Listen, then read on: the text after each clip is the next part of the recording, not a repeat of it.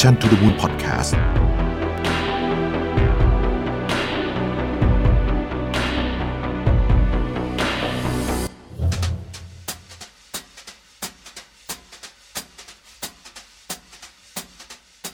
วัสดีครับ พบกับรายการ Remaster วันนี้อยู่กับผมอัมสุภกรอีก เช่นเคยครับ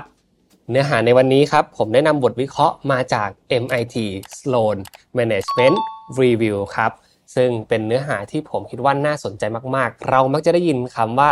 resilience หรือว่าความยืดหยุ่นต่อการปรับตัวในเรื่องของสถานการณ์ต่างๆ เพื่อบรรลุตามเป้าหมายของการทำงานได้ใช่ไหมครับ ในวันนี้ครับผมอยากจะมาพูดถึงเรื่อง resilience อีกครั้งหนึ่ง แต่เป็นมุมมองที่แตกต่างออกไป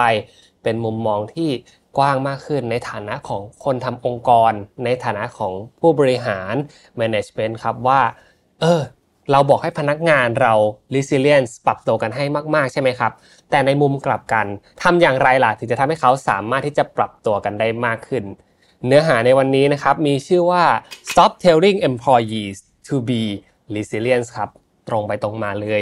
จุดบอกพนักงานให้มีความยืดหยุ่น เพราะการสร้างทีมที่สามารถที่จะฝ่าฟันอุปสรรคและความไม่แน่นอนได้นั้นครับจำเป็นที่จะต้องสร้างระบบสำหรับการสนับสนุนพวกเขาให้ดี เสียก่อนด้วยเช่นกันครับ บทความนี้ครับเขียนโดยคุณ Liz Fosslien ครับ เขาเป็นหัวหน้าฝ่ายเนื้อหาและการสื่อสารของบริษัท Humu ครับ บริษัทที่ผลักดันให้ผู้คนมีพฤติกรรมในการทำงานที่ดีขึ้นครับ ซึ่งเขียนร่วมกับคุณ Mollie West Duffy ครับเป็นผู้อำนวยการด้านการเรียนรู้ และพัฒนาบุคลากรอยู่ที่ Perkins and Will ครับ วันนี้ผมเลยอยากนำหลักการนะครับ ซึ่งเป็นหลักการ 5 ข้อ ที่ช่วยส่งเสริมให้พนักงานในองค์กรของคุณสามารถที่จะตอบรับกับความยืดหยุ่นนี้ได้ครับ และในมุมขององค์กรเราสามารถที่จะ support ให้กับพนักงานเนี่ยสามารถ resilience ได้มากขึ้นตามที่คุณต้องการเลยครับ โดยหลักการข้อที่1 นะครับ ต้องทำให้ความเป็นอยู่ที่ดีหรือ well being เป็นการปฏิบัติ ร่วมกันในฐานะองค์กร ในฐานะทีมครับ เรื่องแรกนี้เป็นเรื่องสำคัญมาก ๆ เลยนะครับ เราจะเห็นได้ว่านอกจากเรื่องของการที่องค์กรอยากให้พนักงานปรับตัวเยอะๆ ต้องการให้ resilience แล้วเนี่ย ในเสกข้างหนึ่งที่ reflection กลับมาจากฝั่งของพนักงานคือ เขาเองต้องการสิ่งที่เรียกว่า work life balance well-being กันมากขึ้นเลยนะครับในช่วงนี้ เราในฐานะที่เป็นองค์กรก็ควรจะถามพนักงานของเราบ่อยๆครับว่า ทีมของเราจะมีความสมดุลในการทำงานแต่ละวันได้มากขึ้น แค่ไหน การถามกันเพื่อให้ทุกคนได้แสดงความคิดเห็นเกี่ยวกับการจัดสรรตารางเวลาของตัวเองให้เหมาะสมนะครับตอบโจทย์กับเรื่อง work life balance ของพนักงานในทีมเราให้ได้มากที่สุดนะครับและอย่าลืมที่จะใส่ตารางพักเบรก จากงานที่ติดกันเยอะจนเกินไปนะครับ ให้พนักงานได้มีอากาศในการหายใจกันเป็นช่วงๆนะครับ ไม่ใช่ว่าทุกวันของเขาจำเป็นที่จะต้องตื่นมาและเจอประชุมติดติดกันตลอดเวลานะครับ จนทำให้เขาไม่สามารถที่จะพักได้เลย จน overwhelm จัดการเรื่องชีวิตส่วนตัวก็ไม่ได้ เรื่องงานก็ไม่ได้ หน้าที่ของ manager อย่างเราครับ ก็คือการเข้าไป unbox b u r o c a t หรือว่าแก้ปัญหาที่โครงสร้างต่างๆ ที่เขาติดขัดอยู่ การจะสร้างความเป็นอยู่ที่ดีของพนักงงานหรือว่า well-being นี้ต้องเริ่มจากการสร้างพฤติกรรมที่ให้ความสำคัญร่วมกันในเรื่องนี้เสียก่อน ผมคิดว่าสิ่งนี้สำคัญมากๆเลยครับ เราต้องทำให้มันเป็นวาระ และต้องทำให้แน่ใจจริง ๆ ครับว่า องค์กรสนใจเรื่องนี้เมนเจอร์ผลักดันเรื่องนี้ และคนทำงานทั้งหมดที่อยู่ในสายพานการทำงานของคุณ ก็จะสนใจและให้ความสำคัญกับเรื่องนี้เช่นกัน เพราะว่าจริง ๆ แล้วเรื่องเหล่านี้เป็นเรื่องที่อยู่ในใจของเขาอยู่แล้ว แต่ถ้าองค์กรไม่ขยับตามเนี่ยมันก็จะเป็นเรื่องที่อยู่ในใจตลอดไป และบางวันอาจจะระเบิดขึ้นมาได้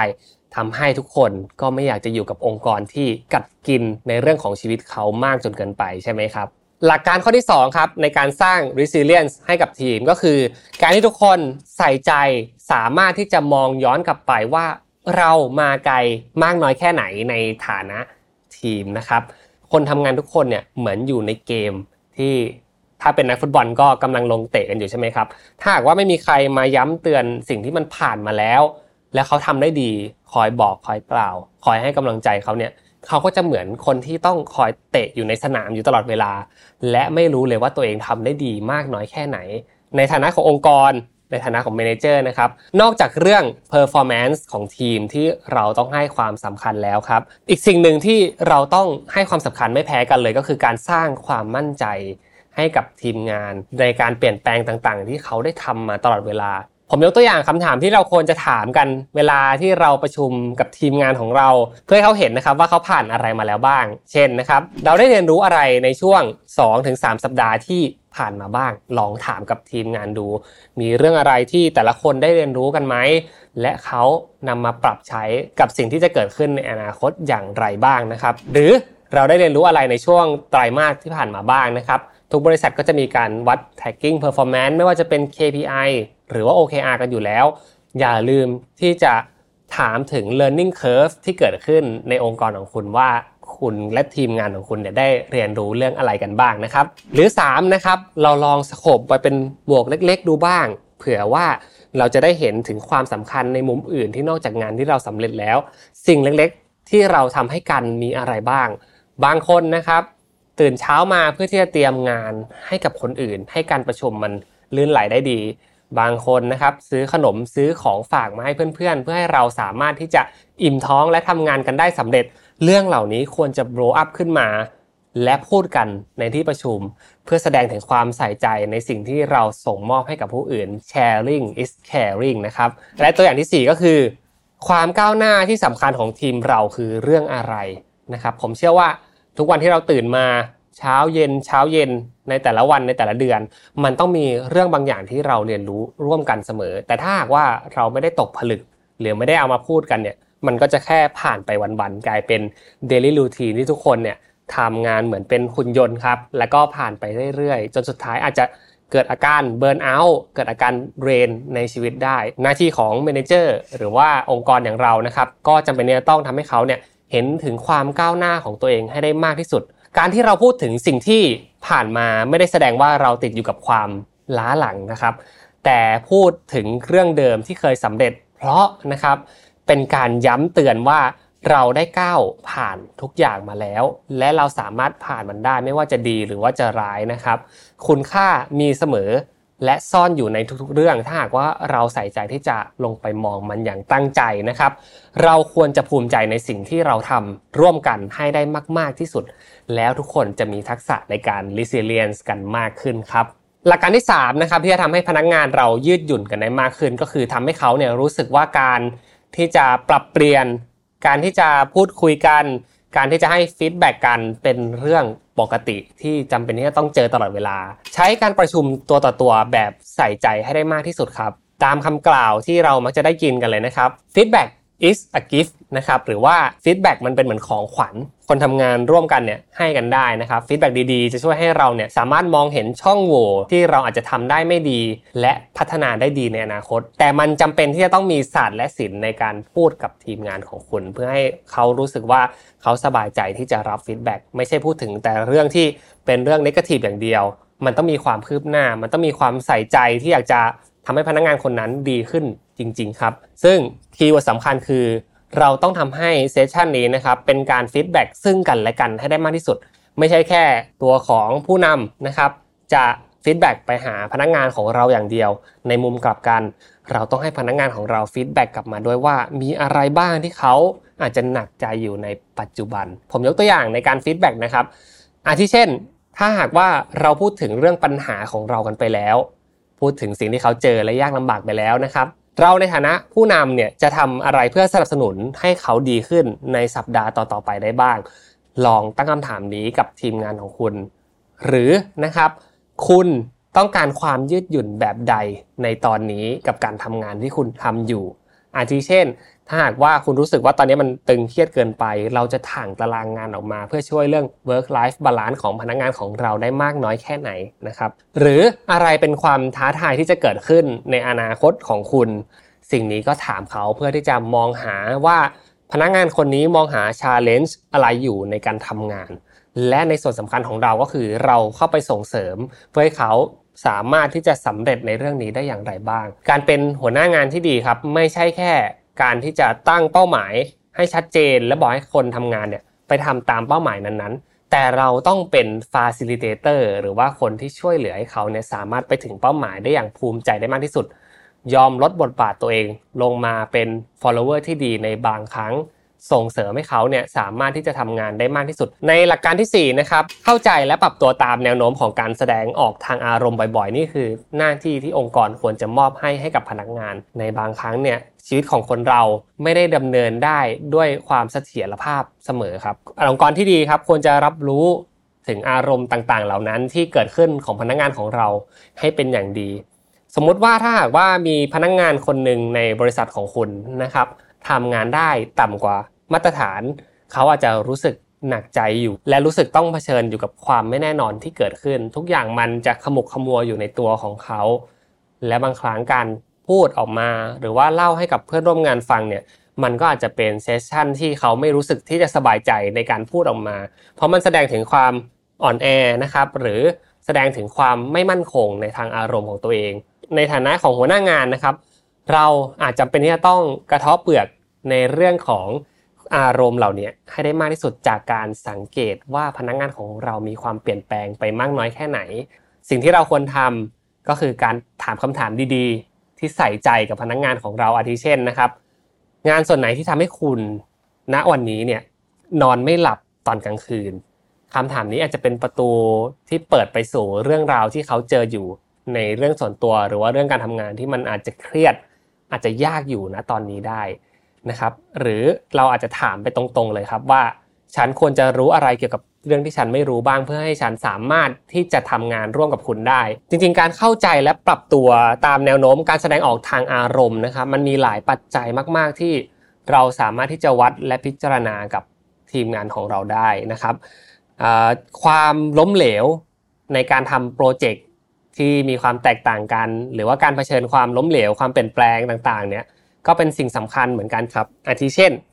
ถ้าหากว่าคนทำงานคนหนึ่งนะครับ ต้องล้มเหลวจากการที่ต้องเจอโปรเจกต์ใหม่ ๆ ที่ไม่เคยเกิดขึ้นในองค์กรมาก่อน เป็นโปรเจกต์อินโนเวชันที่ไม่มีใครในองค์กรนี้เคยทำด้วยซ้ำแต่จำเป็นที่จะต้องลองทดสอบ explore สิ่งต่างๆ ที่เกิดขึ้นใหม่ ในฐานะของหัวหน้างานอย่างเรานะครับ เราต้อง support เต็มที่และทำให้เขารู้สึกสบายใจที่สุดในการที่จะเผชิญกับความล้มเหลว ที่เกิดขึ้น เพราะความล้มเหลวนี้จะสามารถที่จะปรับเปลี่ยนมาเป็นบทเรียนที่พัฒนาเราในอนาคตได้นะครับ หรือถ้าหากว่าเจอกับความไม่แน่นอนของสภาพเศรษฐกิจธุรกิจแล้วแล้วก็จากเดิมที่ทีมเซลล์เคยขายของได้ เต็มร้อยวันนี้เหลือ 50%นอกจากเรื่องของการปรับตัวที่ดีแล้ว เราต้องเข้าใจด้วยว่าบริบทข้างนอกที่เกิดขึ้นในตลาดทุกวันนี้ในเศรษฐกิจโลกทุกวันนี้เนี่ยมันส่งผลอะไรบ้างกับพนักงานของเรา เขาอาจจะเกิดความเครียดก็ได้ครับ ถึงแม้ว่าเขาจะทำแบบเดิมอยู่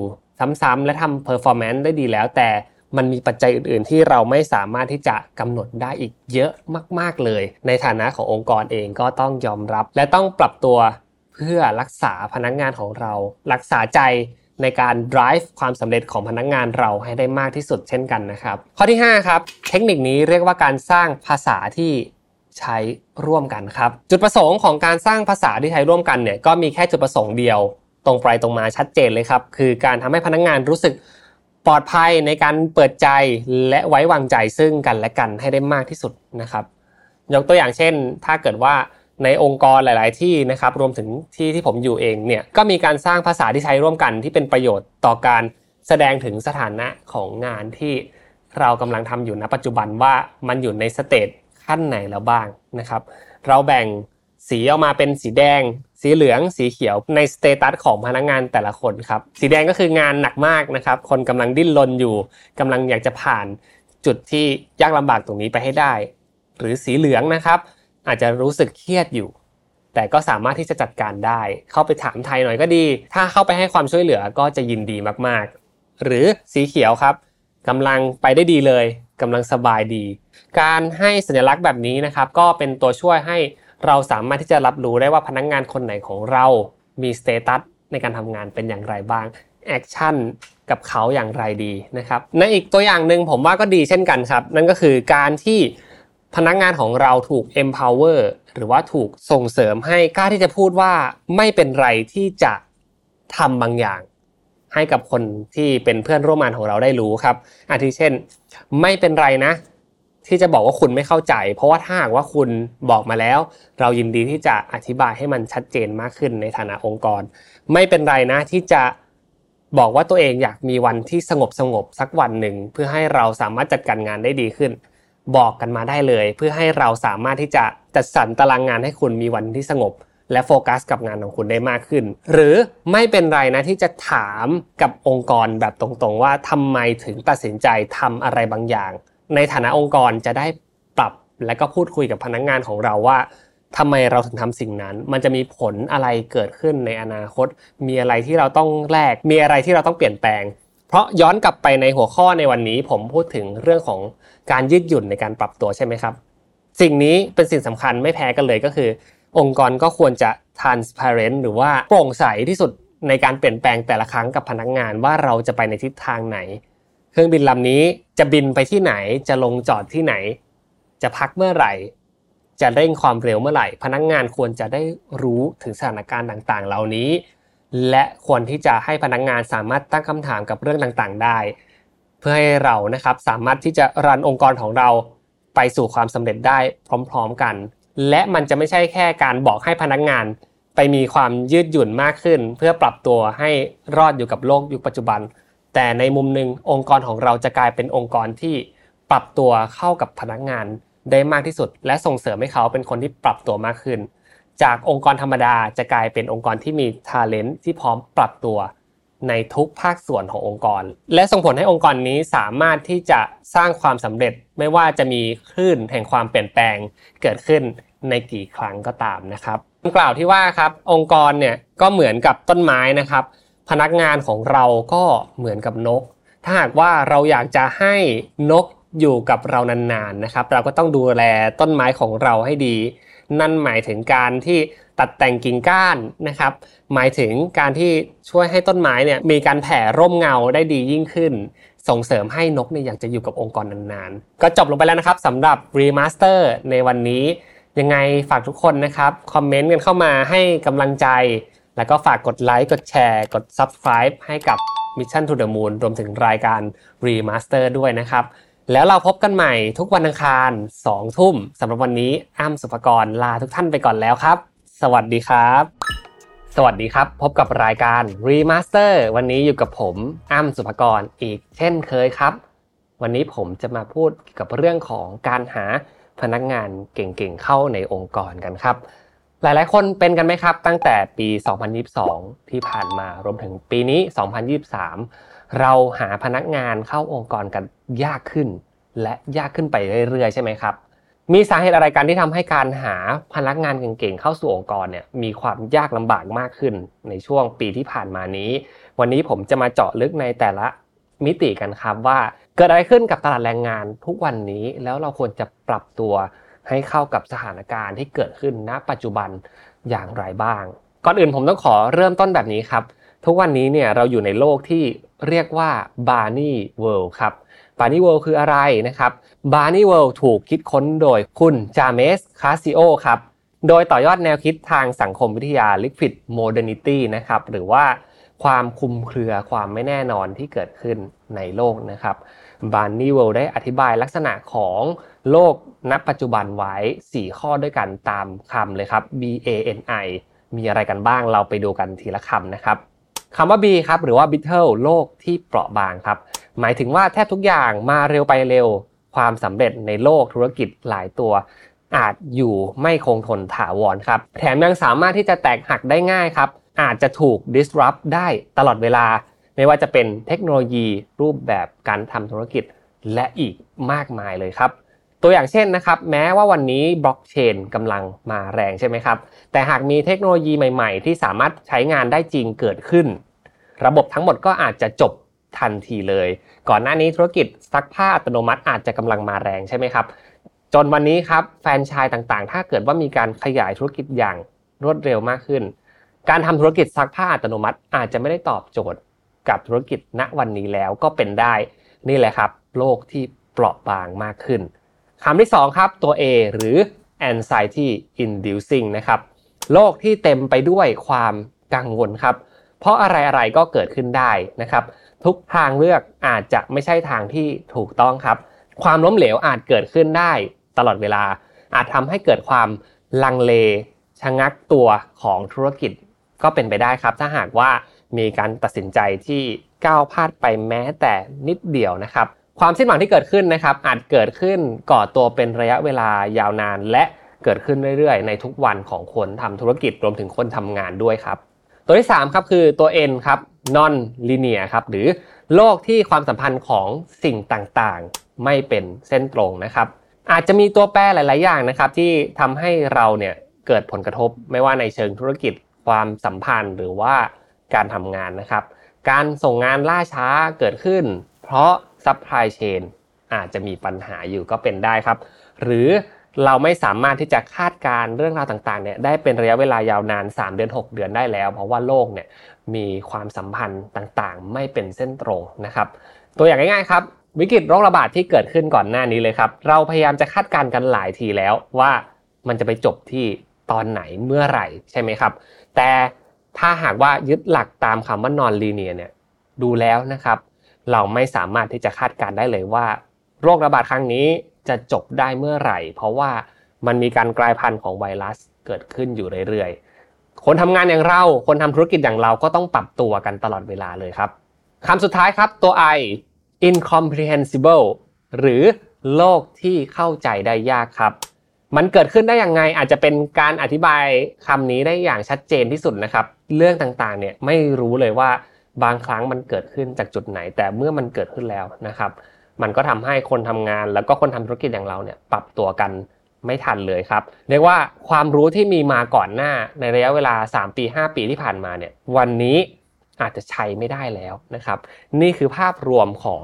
BANI World ที่เกิดขึ้น ถามว่ามีความสำคัญอย่างไรต่อตลาดแรงงานทุกวันนี้จริง ๆ มีความสำคัญมาก ๆ เลยครับ เพราะมันส่งผลกับหลายเรื่องครับ BANI World เป็นมากกว่าแค่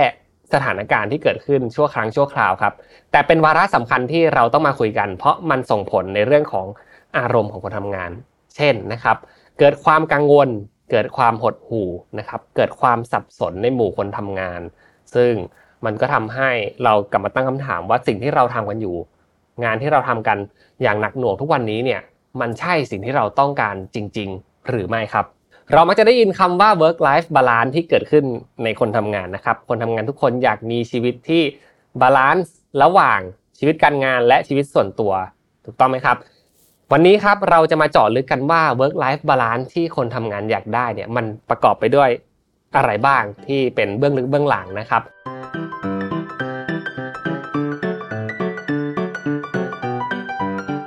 การ์เนอร์นะครับได้สำรวจบริษัทระดับโลกมา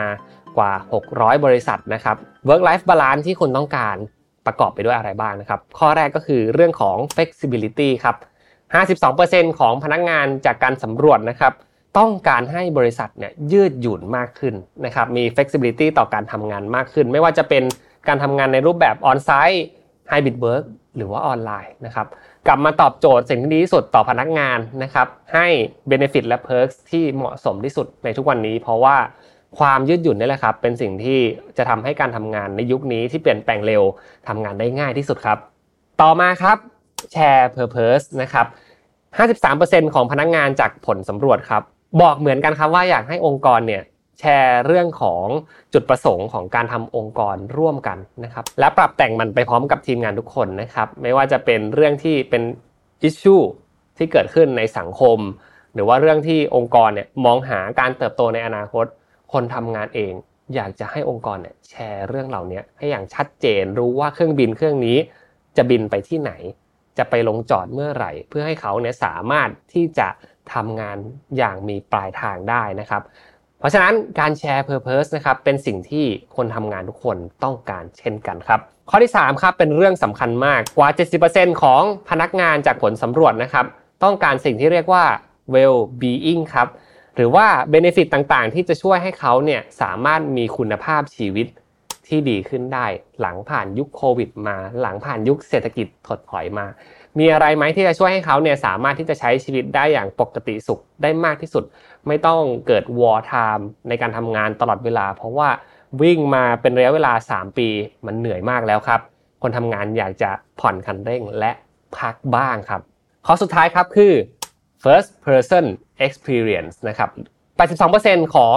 พนักงานในองค์กรนะครับ ซึ่งเป็นตัวเลขที่เยอะมากเลยครับ อยากให้องค์กรเนี่ยมองเขาเป็นคนมากกว่าเป็นพนักงานครับ การเป็นคนหมายถึงการมีน้ำอกน้ำใจต่อกันและกันนะครับ การที่จะเห็นอกเห็นใจซึ่งกันและกัน และสามารถที่จะแชร์เรื่องราวที่ยากลำบากในชีวิตต่อกันได้ เพื่อให้เราเนี่ยเข้าใจกันในฐานะมนุษย์มากขึ้น เพราะทุกวันนี้ การทำงานเหมือนเราสร้าง productivity ตลอดเวลาให้กับองค์กร แต่พอมามองย้อนกลับนะครับ สุดท้ายเราก็ยังคงเป็นมนุษย์ที่อาจจะมีอาการเหนื่อยล้าเบิร์นเอาท์เกิดขึ้นได้ครับ พนักงงานอยากให้องค์กรเนี่ยมองเขาเป็นคนมากขึ้น และใส่ใจกับความรู้สึกของพนักงานมากขึ้นถึง 82%เลยนะครับ แล้วถ้าหากว่าองค์กรไม่ได้ตอบโจทย์ 4 ข้อนี้ จะเกิดอะไรขึ้น นี่เป็นคำถามสำคัญใน EP นี้ ซึ่งเป็น Key Takeaway ที่ผมอยากจะ มอบให้กับทุกคนเลยครับ หากว่าองค์กรไม่ได้เสิร์ฟเรื่องของ work life balance ให้กับพนักงาน ไม่ได้มี 4 ข้อที่เป็น requirement อย่างที่ผมกล่าวไปเบื้องต้น สิ่งที่จะตามมาของคนในองค์กรนะครับ ไม่ว่าจะเป็นใครก็ตามหรือตำแหน่งไหนก็ตามนะครับ อาจเกิดภาวะที่เรียกว่าการลาออกหรือว่าจากไปอย่างเงียบๆได้ ซึ่งคำนี้ครับถูกเรียกในโลกของการทำงานว่า quiet quitting นั่นเองครับ จุดเริ่มต้นของ quiet quitting นะครับ เกิดขึ้นที่แพลตฟอร์ม TikTok ครับ Account ที่ชื่อว่า Zaid Leppelin นะครับเขาได้โพสต์ TikTok ของตัวเองลงมา ภายในระยะเวลาสั้นๆ เพียงไม่ถึง 15 วินาทีครับ พูดถึงชีวิตการทำงานของเขา เจ้าของ Account เซตเลปเพรินครับเขาเป็นคนที่ทำงานอยู่ในบริษัทเทคครับวันหนึ่งครับเขารู้สึกว่างานที่เขาทำเนี่ยมันช่างเหนื่อยล้าเสียเหลือเกินทำยังไงก็รู้สึกเป็นคนกลางๆ ไม่ได้โดดเด่น ไม่ได้มีการสร้าง Impact ให้กับองค์กรมากขนาดนั้น แล้วก็สังคมก็กดทับ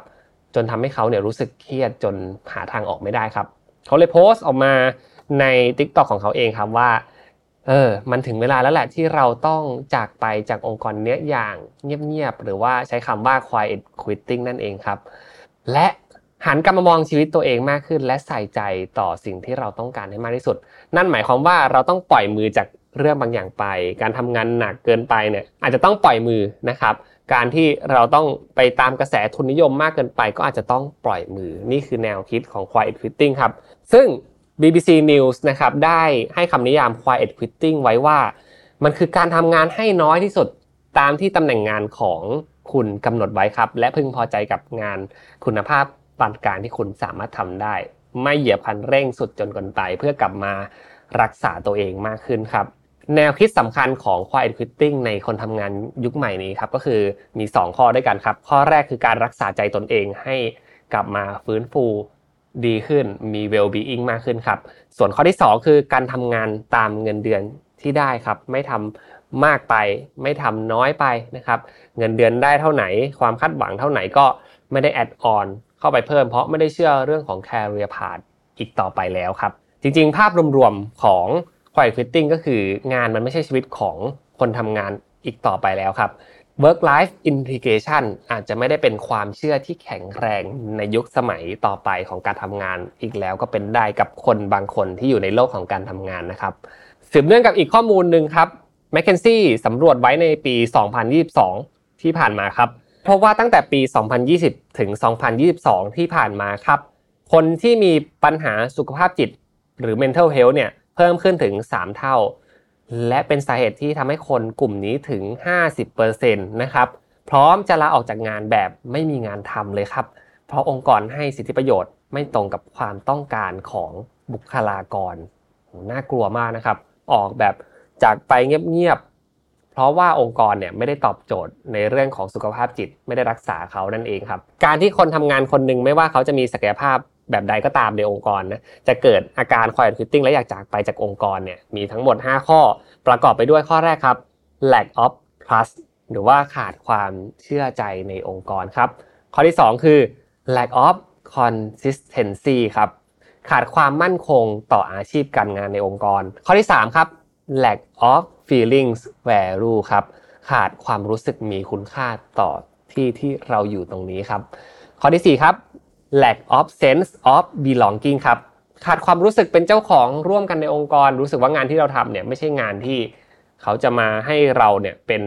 partner ร่วมเดินทางไปด้วยกันร่วมสำเร็จไปด้วยกันขาดสิ่งนั้นไปครับ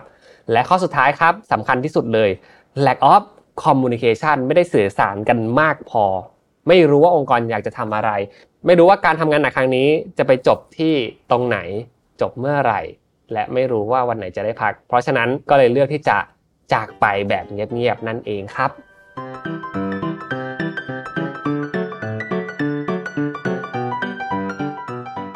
ซึ่งมาถึงตรงนี้กันแล้วนะครับ ผมได้พูดถึงเรื่องราวที่เปลี่ยนไปในโลกของการทำงาน โลกของคนทำงานที่อาจจะมีความคิดและ mindset ที่เปลี่ยนไปใช่ไหมครับคำถามสำคัญคือ แล้วคนเหล่านี้มีสัดส่วนหรือว่าจำนวนมากน้อยแค่ไหนในตลาดแรงงานทุกวันนี้ เราต้องให้อะไรกับเขาเพื่อให้เขาเนี่ยยังอยู่กับเราและไม่จากเราไปแบบเงียบๆสิ่งที่เกิดขึ้นณวันนี้คือผมเชื่อว่านะครับ การแบ่งคนทำงานเป็น แต่ละเจนทำงานในรูปแบบใดมีความเชื่อแบบใดเนี่ยอาจจะไม่ได้สามารถแบ่งคนทำงานได้ชัดเจนมากขนาดนั้นแล้ว เพราะอาการนี้เกิดขึ้นได้กับคนทุกเพศทุกวัยนะครับ เพราะฉะนั้นวันนี้เราจะมาทำความเข้าใจคนทำงานในยุคใหม่ในปี 2023 นี้ครับว่า ถูกแบ่งออกเป็นรูปแบบใดบ้าง และเราจะสามารถให้สิ่งที่เขาต้องการอย่างไรได้บ้างครับ จากการสำรวจและการสรุปของ m c k เคนซี่นะครับได้บอกว่าคนทำงานในปี 2023 นะครับถูกแบ่งออกเป็น 5 ประเภทครับประกอบไปด้วย 1 ครับ the traditionalist 2 ครับ the idealist 3 ครับ the do it yourselfer นะครับ4ครับ the relaxer และ 5 ครับ the caregivers นะครับซึ่ง 5 คนนี้เป็นยังไงชอบอะไรทำอะไรอยู่ และอยากจะได้อะไร เดี๋ยววันนี้เราจะมาเจาะกันไปทีละคนครับ คนแรกนะครับคนทำงานกว่า 60%ในตลาดแรงงานทุกวันนี้ครับเป็น the traditionalist นะครับจากผลสำรวจ the traditionalist คือคนทำงานที่มี priority หรือว่าความเชื่อในการทำงานเนี่ยยังคงเชื่อในรูปแบบของการทำงานแบบ work life integration นะครับหรือว่าการเชื่อในการทำงานหนักแล้วจะได้ตำแหน่งงานที่ดีมากขึ้น จะได้ benefit ที่มากขึ้น ซึ่งคนทำงานส่วนมากที่เป็น the traditionalist นะครับคือคนที่เหมือนขึ้นหลังเสือมาแล้วครับทำงานอยู่ในระดับ manager นะครับทำงานอยู่ในระดับ director และอยากจะต่อยอดความสำเร็จของตัวเองให้ได้มากขึ้นนะครับความเชื่อ 3 ข้อนะครับของคนที่เป็น the traditionalist เนี่ยประกอบไปด้วยเรื่องแรกครับ status the company ครับหรือว่าการมีสถานะที่มีคุณค่าในองค์กรองค์กรนี้ครับการที่เราได้รับการชื่นชมยกย่องว่าเราเป็นคนที่เป็นทาเลนต์อยู่ในองค์กร และสามารถที่จะสร้าง Impact ให้กับองค์กรต่อไปได้ ไม่ว่าโลกจะเปลี่ยนแปลงไปมากน้อยแค่ไหนครับข้อที่ 2 คือ career advancement นะครับการเติบโตในอาชีพการงานที่สามารถที่ไต่ระดับ มากขึ้นไปเรื่อยๆ วันนี้เป็นเมนเจอร์ต่อไปอยากจะเป็น C สูตรก็ยังเป็นความเชื่อของคนที่เป็น the traditionalist นะครับ ส่วนข้อที่ 3 ครับคือ compensation package and perks ครับ หรือว่า benefit ที่องค์กรจะมอบให้นะครับ ถ้าเกิดว่ามันตอบโจทย์ได้ดี มีสวัสดิการที่ดีครับ คนเหล่านี้ก็ยังจะสามารถที่จะ deliver แล้วก็อยู่กับองค์กรนี้ไปได้อีก ยาวนานเลย ภาพของคนที่เป็น the traditionalist นะครับ เราคงจะสามารถจินตนาการกันได้อยู่ เพราะว่าเป็นการทำงานในรูปแบบเดิมนั่นเองครับ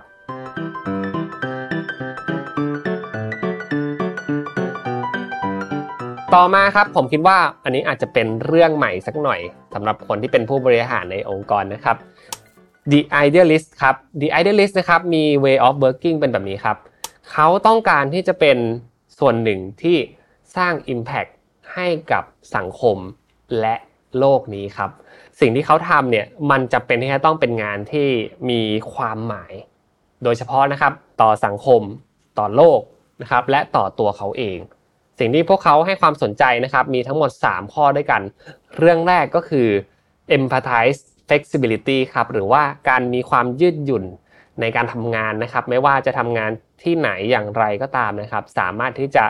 deliver งานได้เท่ากัน ไม่จำเป็นต้องมีเรื่องของระเบียบความเป็นทางการอะไรมากขนาดนั้น เพราะเขาเชื่อว่าคนทำงานที่เก่งนะครับ ไม่ว่าจะอยู่ที่ไหนก็สามารถที่จะทำงานได้เหมือนกันครับ ข้อที่ 2 คืองานที่เขาทำ priority หลักคือต้องมีความหมายต้องมีคุณค่าต่อใจของเขา ต่อสังคมต่อโลกครับ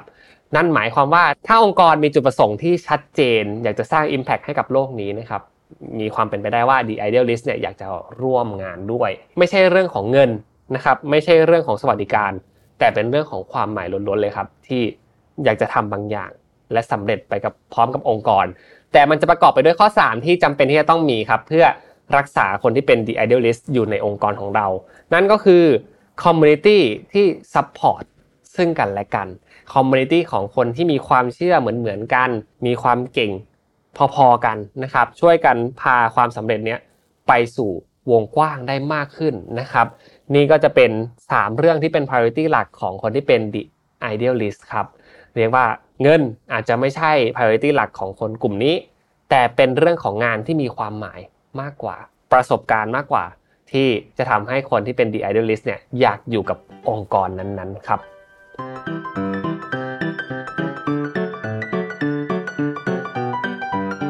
ต่อมาจะมีความ advanced มากขึ้นนะครับ เพราะว่ากลุ่มคนกลุ่มนี้เนี่ยเป็นเทรนด์ใหม่ของโลกการทำงานเลยครับ the do it yourselfer นะครับ หรือว่าคนทำงานที่ทำงานในรูปแบบที่มีความคล้ายคลึงมาก ๆ เลยครับ กับงานฟรีแลนซ์เป็น self employee จัดการเวลาจัดการตารางงานของตัวเอง แต่ยังคงทำงานเป็น full time employee ให้กับองค์กรนะครับ โอ้มีความแบบ แตกต่างแล้วก็เปลี่ยนไปมากเลยนะในโลกของการทำงานยุคนี้นะครับ คนกลุ่มนี้นะครับเชื่อเหลือเกินว่าอิสระนะครับเป็นสิ่งที่สำคัญมากที่สุดสำหรับเขานะครับ รูปแบบของการทำงานไม่ว่าจะเป็นการทำท่าไหนก็ตาม แต่ว่าถ้าปลายทางได้เอาคำเหมือนกันเนี่ยเชื่อเถอะว่าคนที่เป็น the do it yourselfer เนี่ยอยากได้สิ่งนี้ที่สุดครับ คุณแค่ให้โจทย์ที่ชัดเจนมานะครับ เราจะไปหาทาง ให้งานสำเร็จได้ด้วยตัวเอง นี่คือ way of working นะครับ แต่ก็จะมีข้อที่ตามมาสำหรับคนที่เป็น the do it yourselfer นะครับ นั่นก็คือเขายังต้องการ sense of purpose ครับ หรือว่าความรู้สึกมีส่วนร่วมต่อองค์กร ต่อการสร้าง impact ให้กับองค์กร ไม่ว่าจะเป็นการที่รู้สึกเป็นคนสำคัญในที่นี้นะครับ วิธีการ implement งานของเขาเนี่ยถูกนำมาใช้อย่างแพร่หลายต่อคนอื่นๆด้วยนะครับ ภาพชัดเจนคือคนกลุ่มนี้เนี่ยจะดูเป็น specialist ในเรื่องบางเรื่องครับ และมีรูปแบบการทำงานที่เป็นตัวของตัวเองทำงานแบบ self employee ครับ แต่ยังคงเป็น full time employee อยู่ มีความขัดแย้งหลาย ๆ อย่างเกิดขึ้นนะครับ priority ของเขามี 2 เรื่องด้วยกันครับ เรื่องแรกก็คือการทำงานแบบเป็นตัวเองนั่นแหละครับ ถ้าเกิดว่าองค์กรให้ได้ เขาจะอยู่กับองค์กรไปอีกยาวนานเลยครับ ข้อที่ 2 คือ work flexibility ครับ ถ้าเกิดว่าองค์กรให้อิสระ ต่อการทำงานของเขาไม่ว่าจะเป็นการเข้างานในเวลาไหนก็ตาม หรือว่าการที่จะมีอำนาจในการตัดสินใจและจัดการงานของตัวเองเนี่ยนี่ก็เป็น2สิ่งที่ the do it yourselfer ต้องการจากองค์กรในยุคนี้นะครับ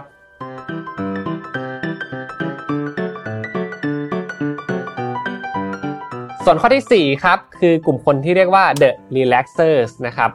กลุ่มคนกลุ่มนี้ครับ เชื่อในเรื่องของ work life balance เป็นที่สุดครับ นั่นหมายความว่าการเติบโตในอาชีพการงาน การทำงานหนักไม่ได้มาเป็นสิ่งแรกในใจเขาอีกต่อไปแล้วครับ สิ่งที่อยู่ในใจเขาคือ ถ้าหากว่างานมันต้องหนักไปทุกวันแบบนี้เนี่ยทำไมเราไม่เริ่มที่จะปล่อยมือกับเรื่องบางอย่าง และกลับมาดูสภาพจิตใจของตัวเอง กลับมาดูสุขภาพของตัวเองมากขึ้น และทำงานตามที่มันสามารถที่จะ balance ได้มากที่สุดนะครับ เพื่อใช้เวลาร่วมกับครอบครัวนะครับ ใช้เวลาให้กับตัวเอง ตอบโจทย์ความสุขของตัวเองที่เกิดขึ้น ณวันนี้เวลานี้ให้ได้มากที่สุดครับ นี่คือแนวคิดของ The Relaxers ครับ ส่วนอีกข้อหนึ่งคือ meaningful work ครับ จริง ๆ แล้วคนที่เป็น The Relaxers ก็ยังต้องการงานที่มีความหมายต่อตัวเขาอยู่เหมือนกันนะครับ แต่นะครับอย่ามากจนเกินไป นั่นหมายความว่าถ้าหากว่าคุณดันคันเร่ง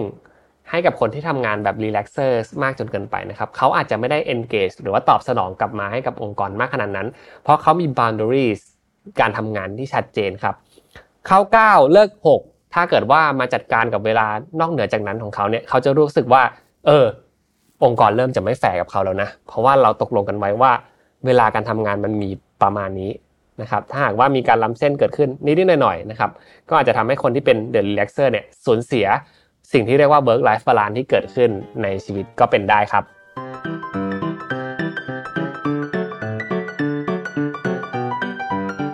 ส่วนกลุ่มคนกลุ่มสุดท้ายนะครับ นั่นคือกลุ่ม the caregivers นะครับกลุ่มคนกลุ่มนี้ครับมีความเชื่อแบบนี้ครับว่าเขาอยากที่จะทำงานที่บ้านนะครับแบบร้อยเปอร์เซ็นเลย แต่อยากจะให้องค์กรเนี่ยช่วยสนับสนุนเขาหน่อยนะครับในการทำงานที่บ้านให้ให้มีคุณภาพชีวิตที่ดีขึ้น กลุ่มคนกลุ่มนี้ส่วนมากครับจะเป็นกลุ่มคนที่มีภาระผูกพันไล่หลังอยู่เยอะมากพอสมควรนะครับ อาทิเช่น ต้องมีการเลี้ยงลูกอยู่ที่บ้านนะครับ ต้องดูแลญาติผู้ใหญ่อยู่ที่บ้านนะครับ อยากใช้เวลากับคนในครอบครัวให้ได้มากที่สุด เพราะว่าเขามีภาระหลายอย่าง มีหมวกหลายใบที่ต้องสวม และต้องจัดการในชีวิตของตัวเองครับ ทางเลือกไม่ได้เยอะมาก แต่เมื่อเกิดเหตุการณ์โควิดเกิดขึ้นครับ มันทำให้เขาเนี่ย ต้องกลับไปใช้ชีวิตอยู่ที่บ้าน เป็นระยะใหญ่ๆเลยนะทั้งเลี้ยงลูกนะครับทั้งทำงานไปด้วยทั้งประชุมไปด้วย ผมเชื่อว่าถ้าใครผ่านช่วงนั้นมาก็จะรู้สึกวุ่นวายมาก แต่เมื่อโควิดได้เบาบางลงณวันนี้ครับ การเรียกเขากลับไปทำงานที่ออฟฟิศเนี่ย มันก็ดูเป็นเรื่องที่ยากมากขึ้นครับ เพราะว่าเขาเคยชินกับพฤติกรรมแบบนั้นแล้ว และกลับมองว่าตอนที่เกิด โควิด ในช่วง 2 ปีที่ผ่านมาเนี่ยกับเป็นข้อดีด้วยซ้ำที่ทำให้เขาเนี่ยได้สารสัมพันธ์ได้ดูแลคนในครอบครัวมากขึ้นครับ เพราะฉะนั้น priority ของคนที่เป็น the caregivers นะครับนั่นก็คือเรื่องแรกครับ workplace flexibility ครับโดยเฉพาะการให้เขาเนี่ยได้ work from home แบบ 100%ครับข้อที่2ครับนั่นก็คือเรื่องของ support ในเรื่องของ health และ well-being ให้กับพนักงานคนนี้ครับ ทำงานอยู่ที่บ้าน ถ้าหากว่าอยากจะสร้าง productivity ให้กับองค์กรได้มากขึ้น องค์กรช่วย support ในเรื่องของอุปกรณ์ไปให้ได้ไหมนะครับ ไม่ว่าจะเป็นเก้าอี้คอมพิวเตอร์ หรือว่า benefit ต่างๆ ที่ช่วยให้เขาเนี่ยสามารถใช้ชีวิตอยู่ที่บ้านได้และสร้าง productivity ให้กับการทำงานของเขาไม่ว่าจะอยู่ที่ไหนก็ตามได้นะครับ ส่วนข้อสุดท้ายก็คือ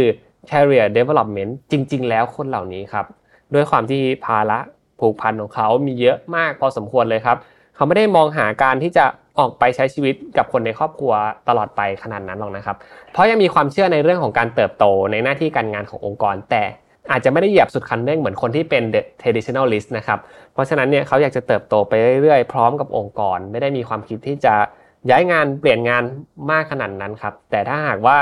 วันนี้ด้วยสถานการณ์ต่างๆ องค์กรไม่ได้มอบการทำงานแบบ workplace flexibility โดยเฉพาะการทำงานที่ work from home ให้กับเขาเนี่ย ก็มีโอกาสเป็นไปได้นะครับ ที่เขาจะมองหา งานในรูปแบบอื่น ๆ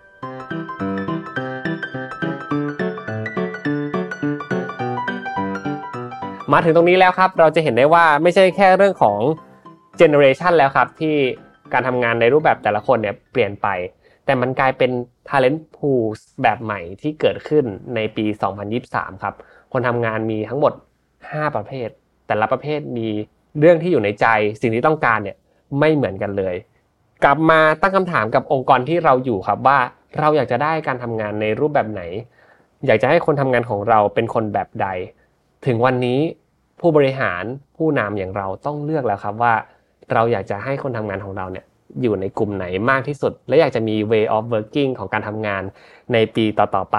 เป็นอย่างไรบ้าง ก็จบลงไปแล้วครับสำหรับ remaster ใน EP นี้นะครับ ถ้าหากว่าชื่นชอบนะครับ ก็ฝากกดไลค์กดแชร์กด subscribe ให้กำลังใจกันกับรายการ remaster รวมถึงรายการอื่นๆ ในช่อง Mission to the Moon ด้วยนะครับสำหรับวันนี้ผมอ้ำสุปกรณ์ลาทุกท่านไปก่อนแล้วครับ พบกันใหม่ทุกวันอังคาร 2 ทุ่ม วันนี้สวัสดีครับ สวัสดีครับ พบกับรายการ Remaster วันนี้อยู่กับผมอ้ำสุภกรอีกเช่นเคยครับ วันนี้ครับผมได้เอาเนื้อหาความรู้ดีๆ มาจาก MIT Sloan Management Review ครับ หัวข้อมีชื่อว่า How to Fix a Toxic Culture นะครับ ซึ่งในหัวข้อนี้นะครับ เราจะมาพูดถึงเรื่องของการแก้ปัญหาการลาออกของพนักงานในปี 2023 ครับ ซึ่งมีหลายเรื่องมาก ๆ เลยที่เราจะต้องมาคุยกัน เราจะไปดูกันครับว่าอะไรเป็นสาเหตุสำคัญนะครับ ที่ทำให้พนักงานในองค์กรเนี่ยเลือกที่จะลาออกเดินจากไปจากองค์กรครับ รวมถึงในวันนี้เราจะพูดถึงวิธีการจัดการกับสาเหตุเหล่านั้นด้วยครับว่า มีทางไหนไหมที่ผู้บริหารจะสามารถอุดรอยรั่วนะครับของการลาออกของพนักงานนะครับ ให้เขาอยู่กับเราไปนานๆได้ อีกปีอีก 2 ปี หรืออีกยาวนานกว่านั้นลองไปดูกันนะครับ ผมขอเริ่มต้นที่เรื่องแรกก่อนนะครับ ปัจจัยสูงสุดของการลาออกของพนักงานในปี 2022 ที่ผ่านมามีอะไรบ้างนะครับ โดยผลสำรวจจาก MIT Sloan Management Review นะครับ สำรวจบริษัทระดับโลกกว่า 500 แห่งทั่วโลกนะครับ เพราะว่ามี 5 เรื่องสำคัญนะครับที่ทำให้คนทำงานเนี่ยเลือกที่จะเดินออกจากองค์กร อันดับที่ 1 เลยนะครับ จากการสำรวจคือ toxic corporate culture ครับหรือวัฒนธรรมองค์กรที่เป็นพิษครับ โอ้เรื่องนี้เรื่องใหญ่จริง ๆนะครับ เรามาดูกันว่าองค์กรที่เป็นพิษมีอะไรบ้างนะครับ ข้อแรกเลยครับคือการไม่ส่งเสริมความคิดที่หลากหลายของคนในองค์กร นึกถึงสภาพเวลาเราเข้าประชุมในองค์กรครับ แล้วไม่สามารถที่จะออกความคิดเห็นได้ ไม่สามารถที่จะแย้งหรือคิดต่างได้เนี่ยคนทำงานก็ไม่อยากจะทำงานด้วยกับองค์กรที่มีลักษณะการบริหารงานแบบนั้นครับ ต่อมาครับคือความเสมอภาคของพนักงาน หัวหน้าทีมทีตพนักงานอย่างไรนะครับ ดูแลพนักงานด้วยความเสมอภาค และตัดสินด้วยความยุติธรรมเท่ากันหรือไม่ นี่ก็เป็นอีกปัจจัยหนึ่งครับที่ พนักงานหลาย ๆ คนนะครับอาจจะรู้สึกว่ามันไม่แฟร์กับการทำงานของเขา ต่อมาครับคือเรื่องการอยู่ร่วมกันอย่างสบายใจ หรือ psychological safety นั่นเองครับ กว่า 70%ของชีวิตเรานะครับใช้เวลาหลายชั่วโมงมากกับการทำงานใช่ไหมครับ เราทำงานจันทร์ถึงศุกร์บางคนนี่ทำวันเสาร์อาทิตย์ด้วยนะครับ ซึ่งเวลาเหล่านี้ครับก็เป็นเวลาที่เรียกว่าเราต้องใช้ชีวิตไปด้วยทำงานไปด้วย แต่ถ้าหากว่าการทำงานครั้งนั้น หรือการเดินเข้าไปในองค์กร มันกลายเป็นพื้นที่ที่เราไม่อยากไปรู้สึกไม่สบายใจที่จะไปอยู่ตรงนั้น คงจะรู้สึกแย่มากๆเลยใช่ไหมครับ เพราะฉะนั้นเนี่ยก็เลยเป็นสาเหตุที่เขาก็ต้องเซฟตัวเองด้วยการเดินจากไปจากองค์กรครับสุดท้ายครับคือการทำผิดจรรยาบรรณในที่ทำงาน โดยองค์กรอาจจะเป็นตัวตั้งตัวตีในการทำสิ่งนั้นก็ได้นะครับ แต่ไม่ take action ไม่จัดการเรื่องราวเหล่านั้น เพราะอาจจะเป็นผลประโยชน์ที่องค์กรได้รับ แต่คนทำงานไม่ได้คิดแบบนั้นครับ ถ้าหากว่าเขาเป็นคนที่มีจรรยาบรรณในการทำงานเนี่ย แล้วองค์กรทำเรื่องที่ผิดจรรยาบรรณมันก็ไม่ต่างกับการยืมมือคนนะครับ มาทำเรื่องที่ผิดกฎหมาย สิ่งนี้ไม่ควรอย่างยิ่ง เพราะคนทำงานเขาคิด และเขาก็จะออกไป และผลที่จะสืบเนื่องต่อมานะครับ นั่นก็คือเขาอาจจะเอาเรื่องนี้ไปเล่าสู่องค์กรอื่นๆองค์กรคุณก็อาจจะมีปัญหาก็ได้ในอนาคตนะครับ มาถึงประเด็นที่ 2 ที่ เป็นปัญหาไม่แพ้กันเลยนะครับ นั่นก็คือ ความมั่นคงของงานและการปรับโครงสร้างองค์กรประเด็นนี้ผมเข้าใจมากๆนะครับ ในฐานะ managers เนี่ยเวลาที่เรามีปัญหาอะไรเข้ามาเป็น challenge ในการทำธุรกิจแต่ละครั้งแต่ละปีเนี่ยมันก็จำเป็นที่จะต้องปรับโครงสร้างองค์กร วางกลยุทธ์ใหม่ๆ กันอยู่เสมอ เพื่อให้องค์กรสามารถดำเนินการต่อไปได้ ในขณะเดียวกันครับ เมื่อหัวขยับนะครับกลยุทธ์ไปทางไหนเนี่ย คนที่อยู่ท้าย operation ก็ต้องขยับตาม ซึ่งการขยับแต่ละครั้งเนี่ยถ้าแผนของเ managers ไม่รัดกลุ่ม สิ่งเหล่านี้ครับทั้งหมดทั้งมวลที่เกิดขึ้น มันส่งผลให้คนในองค์กรจะรู้สึกไม่มั่นคง เพราะต้องปรับตัวตลอดเวลานะครับถ้าปรับโครงสร้างตำแหน่งงานที่เขาทำอยู่เดิม ก็อาจจะต้องเปลี่ยนโฟกัสไปจากเดิมครับ และส่งผลให้งานที่ต้องทำอยู่เนี่ยเยอะขึ้นและหนักขึ้น เพื่อตั้งหลักกับโครงสร้างใหม่ สิ่งนี้เกิดขึ้นบ่อยๆ ครั้งในองค์กรนะครับผมเชื่อว่าคนที่ฟัง Remaster วันนี้ น่าจะเจอกันอยู่แทบจะทุกปีเลยใช่ไหมครับ และนี่ครับเป็นสายสำคัญที่ทำให้คนทำงานเนี่ยรู้สึกเสียสมดุลและจากไปในที่สุดในข้อที่ 2 นี้ครับ ปัญหาต่อมาครับเป็นปัญหาที่เซอร์ไพรส์ผมเช่นกันครับ นั่นก็คือการใช้นวัตกรรมใหม่ในที่ทำงานที่มากเกินไปนะครับทำให้คนทำงานเนี่ยปรับตัวและเรียนรู้ไม่ทันครับ แน่นอนโดยทั่วไปแล้วครับ การจะก้าวล้ำนำหน้านวัตกรรมใหม่ ๆ พนักงงานต้องทำงานหลายชั่วโมงมากขึ้นครับ ต้องทำงานได้เร็วขึ้น ต้องมีความเข้าใจในการใช้นวัตกรรมนั้นเป็นอย่างดีครับ เพราะไม่งั้นเนี่ยการ implement นวัตกรรมใหม่ ๆ เข้ามาสู่องค์กร มันจะกลายเป็นงานที่ต้องเรียนรู้มากขึ้นกว่าเดิม และทำให้งานที่ทำอยู่ คิดว่าจะสร้าง productivity ได้ดีขึ้นกับ ลดลง เพราะต้องใช้เวลาในการต้องมาทำความเข้าใจ บางครั้งเนี่ยเมนเจอร์หรือว่าองค์กรก็ควรจะเลือกสรรนวัตกรรมที่เหมาะสมกับองค์กรให้ได้มากที่สุด เพื่อให้คนทำงานระดับโอเปอเรชันทำงานได้มากยิ่งขึ้นนะครับ ที่สำคัญครับถ้าเป็นบริษัทที่เป็นบริษัทเทคคอมพานีบริษัทที่ มีการใช้นวัตกรรม ทดลองนวัตกรรมใหม่ๆอยู่เสมอเนี่ยจะมีการแข่งขันที่สูงขึ้นนะครับการแข่งขันที่สูงขึ้นนะครับก็จะทำให้พนักงานเนี่ยเกิดความเครียดมากยิ่งขึ้นที่ต้องวิ่งกันอยู่ตลอดเวลานะครับงานอาจจะน่าตื่นเต้น และผลตอบแทนอาจจะน่าพอใจครับแต่ก็ยากที่จะรักษาใจของพนักงานไว้ในระยะยาวครับ และอันดับ4นะครับนั่นก็คือ ไม่ได้พัฒนาประสิทธิภาพการทำงาน ยิ่งทำยิ่งแย่ลง โอ้ประเด็นนี้ ผมเชื่อว่า ไม่ว่าจะเป็นใครก็ตามยุคสมัยไหนก็ตามนะครับ ถ้าทำงานไปแล้วไม่ได้ก้าวหน้า ไม่ได้พัฒนาตัวเอง ไม่ได้เติบโตเนี่ยแน่นอนเราก็ไม่อยากจะอยู่กับองค์กรแบบนั้นอยู่แล้วครับ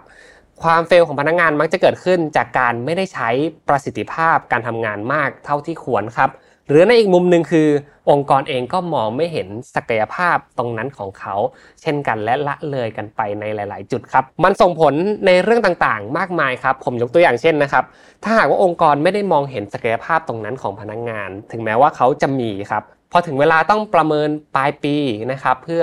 รับเรื่องของผลตอบแทน สวัสดิการต่างๆ ที่อาจจะเกิดขึ้น และพัฒนาต่อไปในอนาคตปีข้างหน้าครับ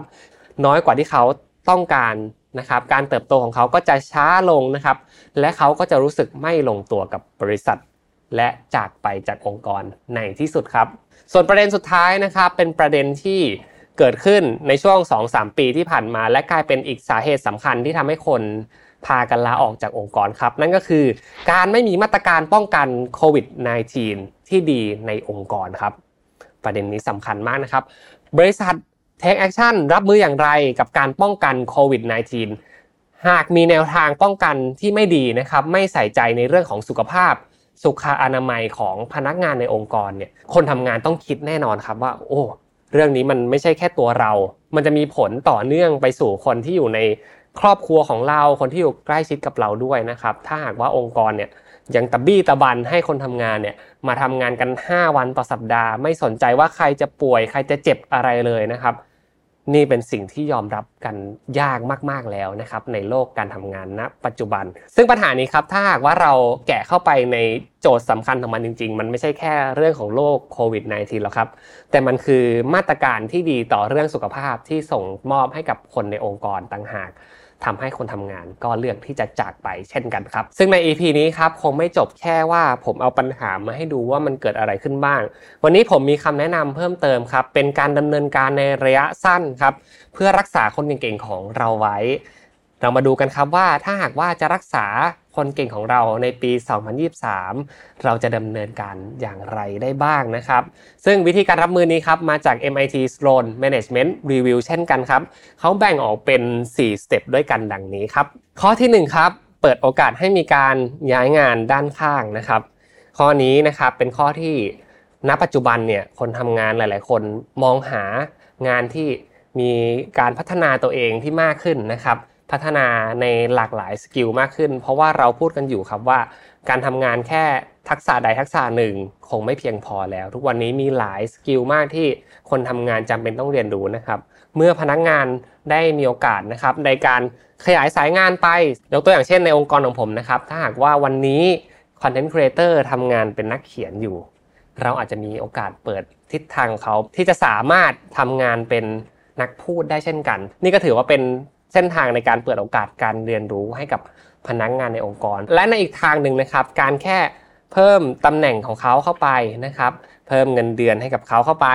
แต่งานที่เขาต้องทำเนี่ยมีมากขึ้นเป็น 10 เท่าเลยจากตำแหน่งเดิม บางครั้งนี้อาจจะไม่ใช่ทิศทางที่ตอบโจทย์กับการทำงานในโลกจุกนี้ เท่าที่ควรแล้วก็ได้นะครับ เวทีทดลองตั้งหากเป็นสิ่งสำคัญมากที่คนทำงาน อยากจะค้นหาตัวเอง อยากจะพบเจอว่าตัวเองต้องการทำอะไรกันแน่ครับ ผมยกตัวอย่างการขยายสายงาน หรือว่าการเปิดโอกาสต่างๆ ในรูปแบบเดียวกันของบริษัทข้ามชาติได้ฟังนะครับ ในบริษัทข้ามชาตินะครับเขาจะมีโมเดลที่พนักงานมีโอกาสที่จะเสนอตัวเองนะครับไปทำงานอยู่ใน headquarter ที่ประเทศอื่นได้ อย่างเช่นถ้าหากว่าเขาทำงานอยู่ที่อเมริกาเขาอยากจะมีโอกาสมาทำงานที่สิงคโปร์นะครับบริษัทถ้าเห็นว่าพนักงานมีความตั้งใจมี potential ที่ดีก็จะส่งพนักงานคนนี้ครับมาทดลองงานนะครับมาฝึกทำงานกับบริษัทข้ามชาติ อยู่ใน headquarter ใหม่ๆนะครับเป็นระยะเวลา 6 เดือน 1 ปี และเขาก็จะได้ประสบการณ์ตรงนั้นเนี่ยมาสร้าง credibility ให้กับตัวเอง ซึ่งสิ่งนี้มันกลายเป็น new normal ของการทำงานไปแล้วนะครับ ถ้าหากว่าบริษัทเรายังไม่ได้เติบโตระดับบริษัทข้ามชาตินะครับ อย่างน้อยก็เติบโตในสายงานข้างๆนะครับ ฝึกให้เขาเนี่ยได้ทำทักษะที่หลากหลายมากขึ้น รวมถึงนะครับช่วยเขาคิดในการบริหารจัดการงานเป็นเปอร์เซ็นต์ด้วยครับว่างานเดิมเขาควรจะทำอยู่เป็นเปอร์เซ็นต์เท่าไหร่ และงานใหม่ที่เขาจะได้ทำเนี่ย เราคาดหวังในเปอร์เซ็นต์เท่าไหร่ ข้อที่ 2 ครับคือการสนับสนุนกิจกรรมสารสัมพันธ์ของคนในองค์กร ให้ได้บ่อยๆ และมากขึ้นกว่าปีที่แล้วนะครับ ผมว่าอันนี้ดีเหมือนกันนะครับ เพราะว่าเมื่อตอนปี 2020 ถึง 2022 เนี่ย เราเจอกับสถานการณ์โควิด -19 นะครับ คนทำงานต้องไปทำงานแบบ hybrid working เจอกันน้อยลงนะครับ ทำให้การทำงานของเราเนี่ย รู้สึกว่าแม้จะทำงานผ่านโลกออนไลน์ แต่ไม่สนิทกับใครเลย ไม่เจอกับคนตัวเป็นๆเลยเหมือนคุยกับแชทอยู่ตลอดเวลานะครับถ้าหากว่าในปีนี้นะครับอยากจะให้คนทำงานเนี่ยอยู่กับเรานานขึ้นรักษาความสัมพันธ์ได้ดีขึ้น ก็จำเป็นที่จะต้องหาเวทีให้เขาเนี่ยมาเจอกันให้ได้มากยิ่งขึ้น จัดกิจกรรมอย่างทีมบิวดิ้งนะครับเพื่อสร้าง culture ให้กับองค์กร กลับมาบิวมันทีละเล็กทีละน้อยครับให้คนในองค์กรเนี่ยรู้สึกกลมเกลียวกันมากขึ้นนะครับหรือเรื่องเล็กๆอย่างการ พาไปรับประทานอาหารร่วมกันก็เป็นอีกหนึ่งปัจจัยนะครับที่พนักงานจะได้รู้จักกันมากขึ้น การไปทริปนอกสถานที่นะครับเป็นสิ่งที่พนักงานทุกคนเนี่ยต้องการอยู่แล้วนะครับ เพราะฉะนั้นบริหารจัดการบัตเจ็ตของคุณดีๆครับและวางแผนทริปนอกสถานที่ให้กับพนักงานทุกคน ทั้งหมดทั้งมวลนี้ตอบโจทย์อยู่ 2 เรื่องครับ เรื่องแรกคือทำให้ชีวิตของเขาไม่ได้ทำงานเพียงอย่างเดียวครับ ส่วนอีกเรื่องหนึ่งก็คือ ความสัมพันธ์ที่เกิดขึ้นของคนในองค์กรนะครับ มันจะกลายเป็นความผูกพันมนุษย์เราเป็นสัตว์สังคมครับ เมื่อเราผูกพันกันมากขึ้น เราก็จะมีใจที่อยากจะทำงานร่วมกันมากขึ้น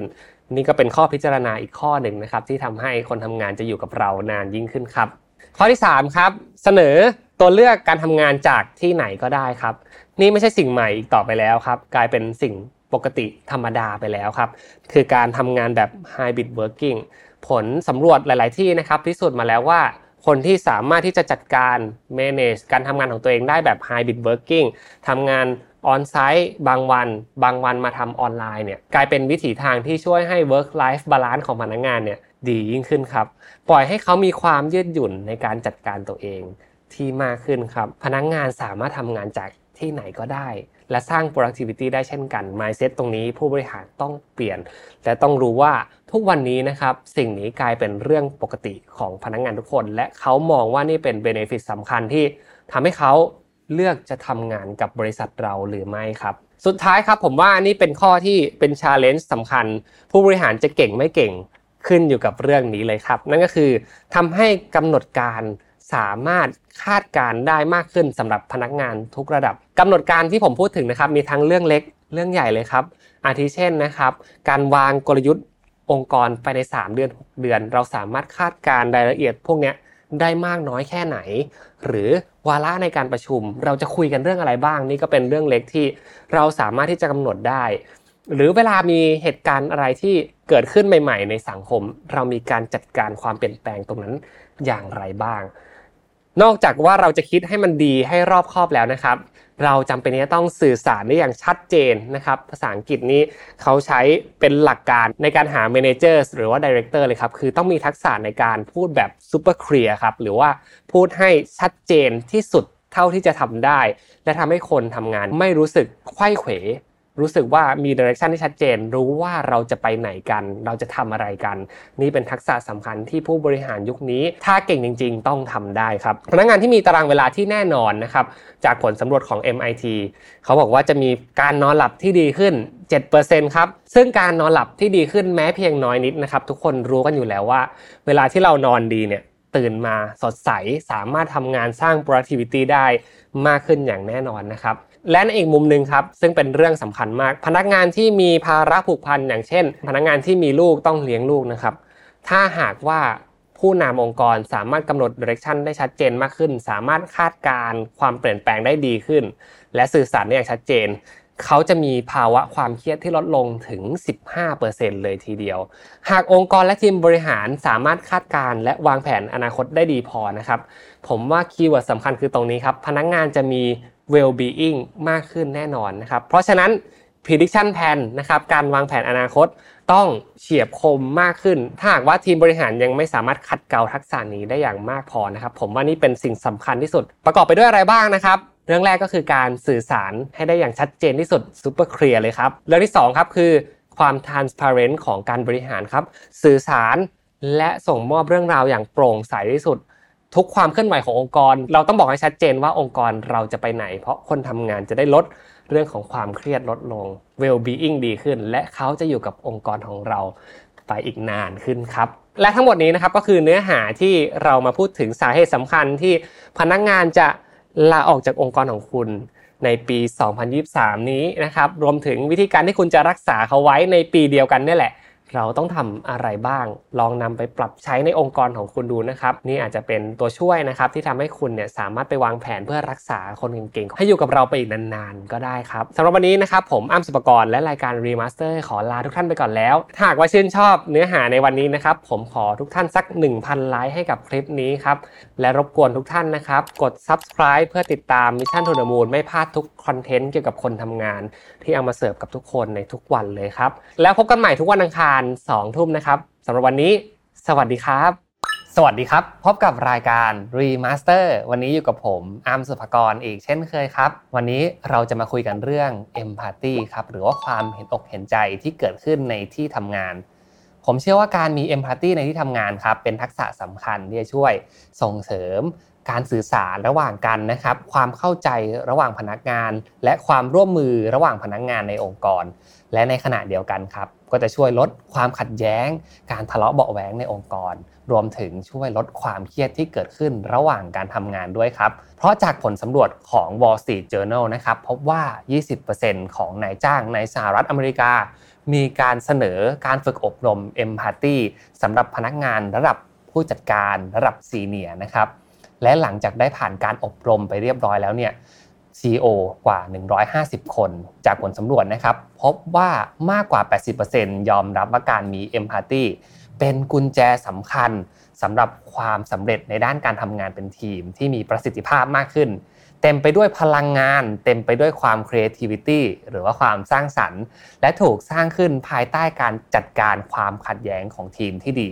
ซึ่งแน่นอนครับ มันเริ่มจากผู้นำนะครับ หัวหน้าทีม และส่งต่อไปสู่คนในทีม ซึ่งทั้งหมดทั้งมวลนี้ครับเป็นเรื่องที่เราอาจจะคิดว่ามันเนี่ยไม่ได้เกี่ยวกับทักษะในการทำงาน แต่ในความเป็นจริงแล้วครับเอมพัตตีมีความสำคัญอย่างมากเลย ในการทำให้ทีมหนึ่งทีมที่ตั้งหลักอยากจะบรรลุเป้าหมายอะไรก็ตามเนี่ย สำเร็จไปพร้อมๆกัน โดยที่สามารถพูดคุยกันอย่างเปิดอกเปิดใจได้ ไม่ได้มีความขัดแย้งในทีม และสามารถที่จะจัดการผ่านปัญหาต่างๆ ไปพร้อมๆ กัน เพราะทุกคนเนี่ยมีความสามารถในการเข้าใจผู้อื่น ผมยกตัวอย่างนะครับ ทุกครั้งที่เราประชุมกันเนี่ยเราก็จะมีการโต้เถียงกันอย่างแน่นอน เพราะว่าเราก็ต้องการโยนไอเดีย และหา solution ที่ดีที่สุดในการทำงานถูกต้องไหมครับ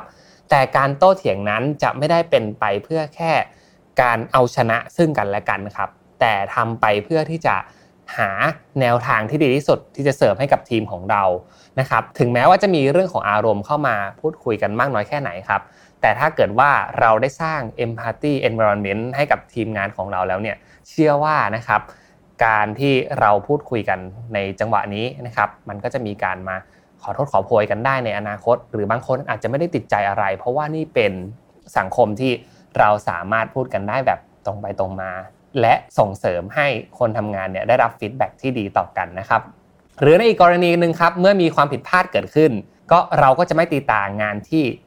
คนหนึ่งคนเนี่ยทำผิดในที่ทำงานนะครับ โดยที่เราจะไม่มานั่งคิดหรือว่าถามนะครับ ว่าสาเหตุที่แท้จริงเนี่ยมันเกิดจากใครคนใดคนหนึ่ง เราไม่ได้ต้องการให้มีการทำงานแบบต้องมีแพะรับบาปแบบนี้ตลอดเวลานะครับ การมี empathy ก็จะมีข้อดีหลาย ๆ อย่างมากมายเลยนะครับและผมเชื่อว่าผู้ฟังทุกท่านเนี่ยคงจะเคยได้ยินคำว่า empathy รวมถึงได้รับฟัง framework ต่าง ๆ ในการสร้าง empathy กันมาบ้างแล้วนะครับแต่ในวันนี้ครับผมอยากจะมาพูดถึงในหมวกของคนที่ทำงานร่วมกับผู้อื่น และอยากจะ implement ทักษะการสร้าง empathy เข้ามาในทีมแบบง่ายๆนะครับซึ่งผมใช้ชื่อคลิปนี้ว่า 5 วิธีเล็กๆนะครับที่จะช่วยให้เราสามารถเพิ่ม empathy ในองค์กรได้ ซึ่งจบคลิปนี้แล้วผมคิดว่าน่าจะนำไปปรับใช้กันได้อย่างแน่นอนครับเพราะว่าวิธีนี้เล็กน้อยมาก ๆ แต่ก็สร้าง Impact ที่ยิ่งใหญ่ให้กับทีมได้ครับ ข้อแรกครับคือการชมกันรอบวงนะครับ ผมขอย้อนกลับไปในช่วงเวลาที่ผมยังเด็กนะครับ ผมจำได้เลยว่าเราเนี่ยก็จะมีกิจกรรมที่เราไปทำกันตามที่ทางโรงเรียนนะครับ หรือว่าตามที่ทางมหาลัยเนี่ยได้จัดขึ้นมา ซึ่งก็จะเป็นกิจกรรมสันทนาการต่างๆนะครับ และกิจกรรมเหล่านั้นเนี่ยจะมีการสอดแทรกนะครับ เรื่องของความคิดความอ่านเข้ามาในกิจกรรมต่างๆ มากมายเลย ไม่ว่าจะเป็นการที่ทำให้ทุกคนเนี่ยได้มา ทำงานร่วมกันนะครับรับผิดชอบงานร่วมกัน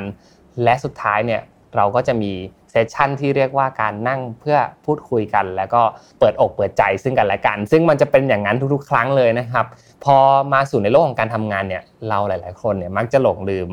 กิจกรรมเหล่านั้นไป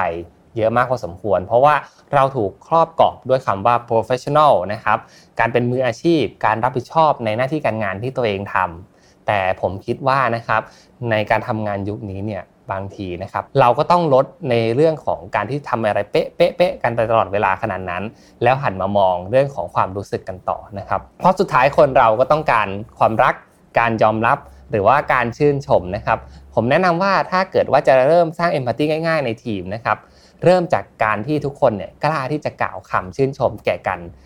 ซึ่งเป็นสิ่งดีๆ ที่เราสามารถมอบให้กันได้ง่าย ๆ เลยนะครับ การฝึกมองเห็นข้อดี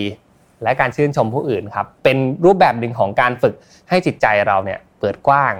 และสามารถที่จะยอมรับในความสำเร็จของคนอื่นได้มาก ๆเลยนะครับ ช่วยให้เรามองเห็นด้านดีของมนุษย์คนอื่นนะครับ มองเห็นสิ่งที่ดีในชีวิต และเป็นการเติมความสุขให้กับตัวเอง เมื่อเราได้ชื่นชมคนอื่น จริงๆ ลองดูเลยก็ได้นะครับ บางทีเนี่ยเราเห็นความสำเร็จของผู้อื่นนะครับเราลองไปชื่นชมในความสำเร็จนั้นดูนะครับ คุณจะพบว่าเราเนี่ยสบายใจขึ้นเยอะเลยที่เรารู้สึกยินดีกับทุกสิ่งที่มันเกิดขึ้นในรอบตัวนะครับ เปรียบเสมือนเป็นของขวัญให้กับคนที่เราได้เจอในแต่ละวันนั่นเองครับเพราะฉะนั้นวิธีการที่ผมอยากจะแนะนำนะครับ ลองเอาวิธีนี้ไปใช้กันดูครับ ในแต่ละวันนะครับ ก่อนจบวันเนี่ย เราลองให้ทุกคนเนี่ยมารวมตัวกัน และพูดถึงสิ่งที่เราประทับใจในตัวเพื่อนร่วมงานคนนี้นะครับ ว่าในสัปดาห์ที่ผ่านมาเนี่ยเราประทับใจสิ่งไหนของเขาในการทำงานร่วมกันนะครับ บางคนอาจจะมีความกล้าหาญในการที่ทำงานตรงนี้ให้ให้สำเร็จรู้ล่วง โดยที่เขาไม่เคยทำมาก่อน กับบางคนอาจจะมีความตรงเวลานะครับ เป็นต้นแบบที่ดีของเพื่อนร่วมงานท่านอื่น ๆ ก็สามารถชื่นชมกันได้นะครับ เพราะว่าผมเชื่อว่านะครับชมคนอื่นให้เป็นเห็นคนอื่นสำเร็จ ให้ยินดีตามเป็นหมายเซตที่จะช่วยสร้างเอมพัตตีที่ดีมากๆเลยครับ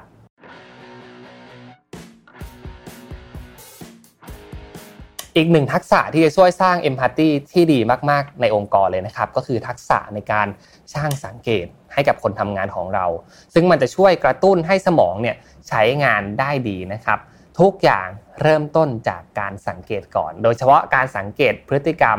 ของเพื่อนร่วมงานของเรานะครับ โดยการรับฟังน้ำเสียงอารมณ์ หรือว่าความรู้สึกของคนรอบข้างนะครับ เขาจะรวบรวมสิ่งที่สังเกตเนี่ย คิดไว้ในหัวนะครับและสามารถที่จะส่งต่อหรือว่ามอบ feedback ดีๆ ให้กับเพื่อนร่วมงานได้ ถ้าหากว่าเราในฐานะองค์กรนะครับหรือว่าหัวหน้าทีมเนี่ยต้องการออกแบบให้ทีม มีพฤติกรรมการสังเกตที่ดีขึ้นนะครับผมเชื่อว่าก็จะดีต่อทุกคนเลย เพราะว่ามันจะช่วยเติมเต็มให้งานเนี่ยมีความเป๊ะมีความแน่นมากขึ้น โดยส่วนตัวนะครับผมคิดว่าเราควรมีวิธีการทำงานร่วมกันที่ไม่ใช่แค่บอกว่าอะไรดี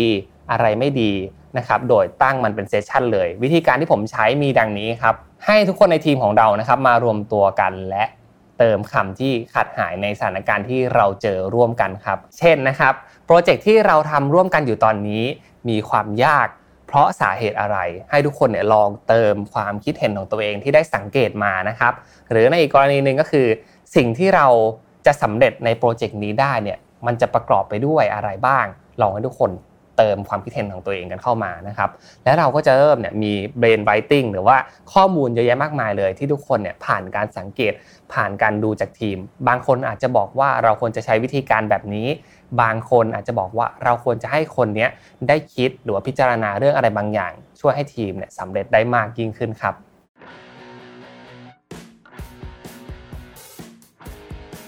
ข้อต่อมาครับคือการ ทำ team circle ครับผมอยากจะอธิบายเรื่องนี้มากเลย เพราะว่าอันนี้สนุกมากครับลองทำมาแล้วก้าวเข้ามาในวงกลมเพื่อยอมรับในความไม่สมบูรณ์แบบนะครับ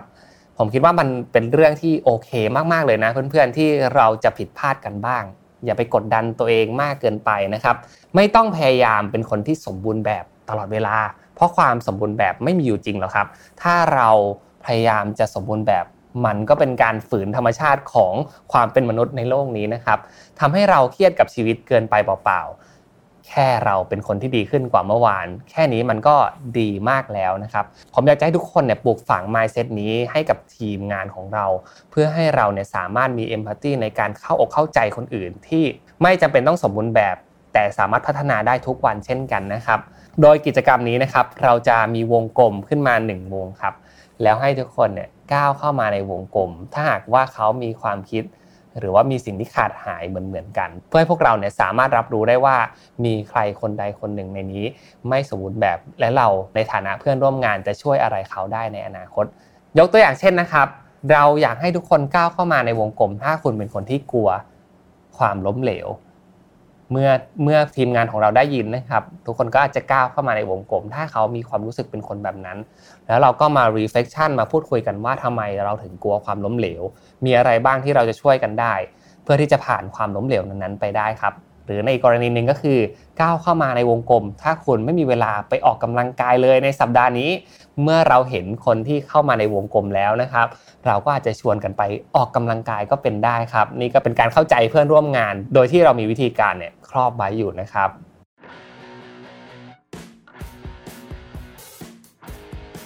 ต่อมาครับคือการเขียน gratitude note นะครับหรือว่าการเขียนโน้ตให้กัน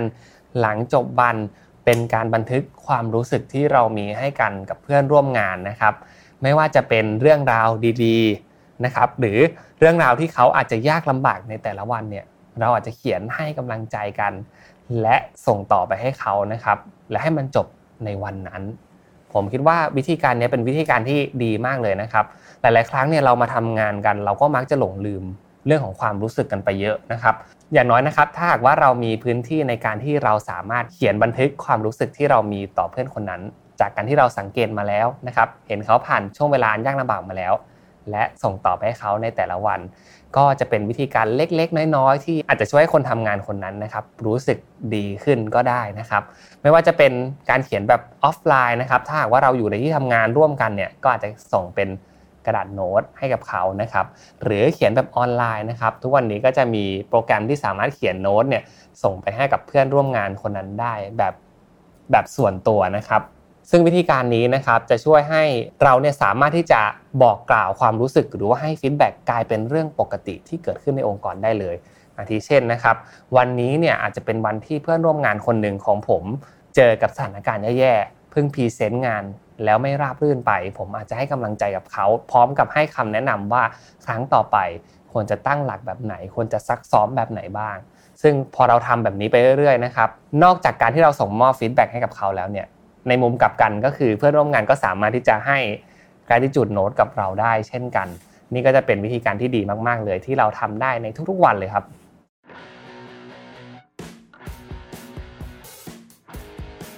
และข้อสุดท้ายนะครับคือการสร้าง Happy Hours ให้กับพนักงานนะครับ พักกายมาดูแลใจกันนะครับ ให้พนักงานเนี่ยลองเลิกงานเลทสัก 1 ชั่วโมงนะครับหรือเลิกงานก่อนเวลาสัก 1 ชั่วโมงดู และเปลี่ยนช่วงเวลานั้นครับเป็นเซสชั่นที่ให้พนักงานได้พูดคุยกันในทุกวันครับมานั่งรวมตัวกันแล้วพูดคุยกันนะครับ ไม่ว่าจะเป็นเรื่องสารทุกสุขดิบ หรือว่าเรื่องที่เขารู้สึกว่ายังผ่านไปไม่ได้ในแต่ละวัน เรื่องที่ทำให้เขาครับนอนไม่หลับและอยากจะแก้ปัญหาเรื่องราวต่างๆ พวกนี้ครับสามารถมาแชร์กันได้ใน Happy Hours ที่เราเซตอัพไว้ยกตัวอย่างเช่นนะครับในช่วงเวลา 9 โมงถึง 10 โมง เราอาจจะให้เป็น Happy Hours ที่ให้ทุกคนเนี่ยเริ่มงานช้าลงนะครับ แล้วให้ช่วงเวลา 9 โมงถึง 10 โมงเนี่ยเป็นช่วงเวลาที่ทุกคนมาคุยกัน ถ่ายถามสารทุกสุขดิบกันนะครับ แล้วหากิจกรรมมาเล่นเพื่อสันทนาการร่วมกันก่อนที่เราจะไปลุยงาน หรือในอีกช่วงเวลาหนึ่งครับก็คือ 17นาฬิกาถึง 18นาฬิกาก่อนเลิกงานเนี่ยเป็นช่วงเวลาที่คนไม่ค่อยโฟกัสกันแล้วละครับ คงจะเริ่มที่จะเก็บของและอยากจะออกจากที่ทำงานกันแล้วนะครับ เราใช้ช่วงเวลานี้เนี่ยเป็นการสันทนาการอีกครั้งหนึ่งหรือว่าพูดคุยกัน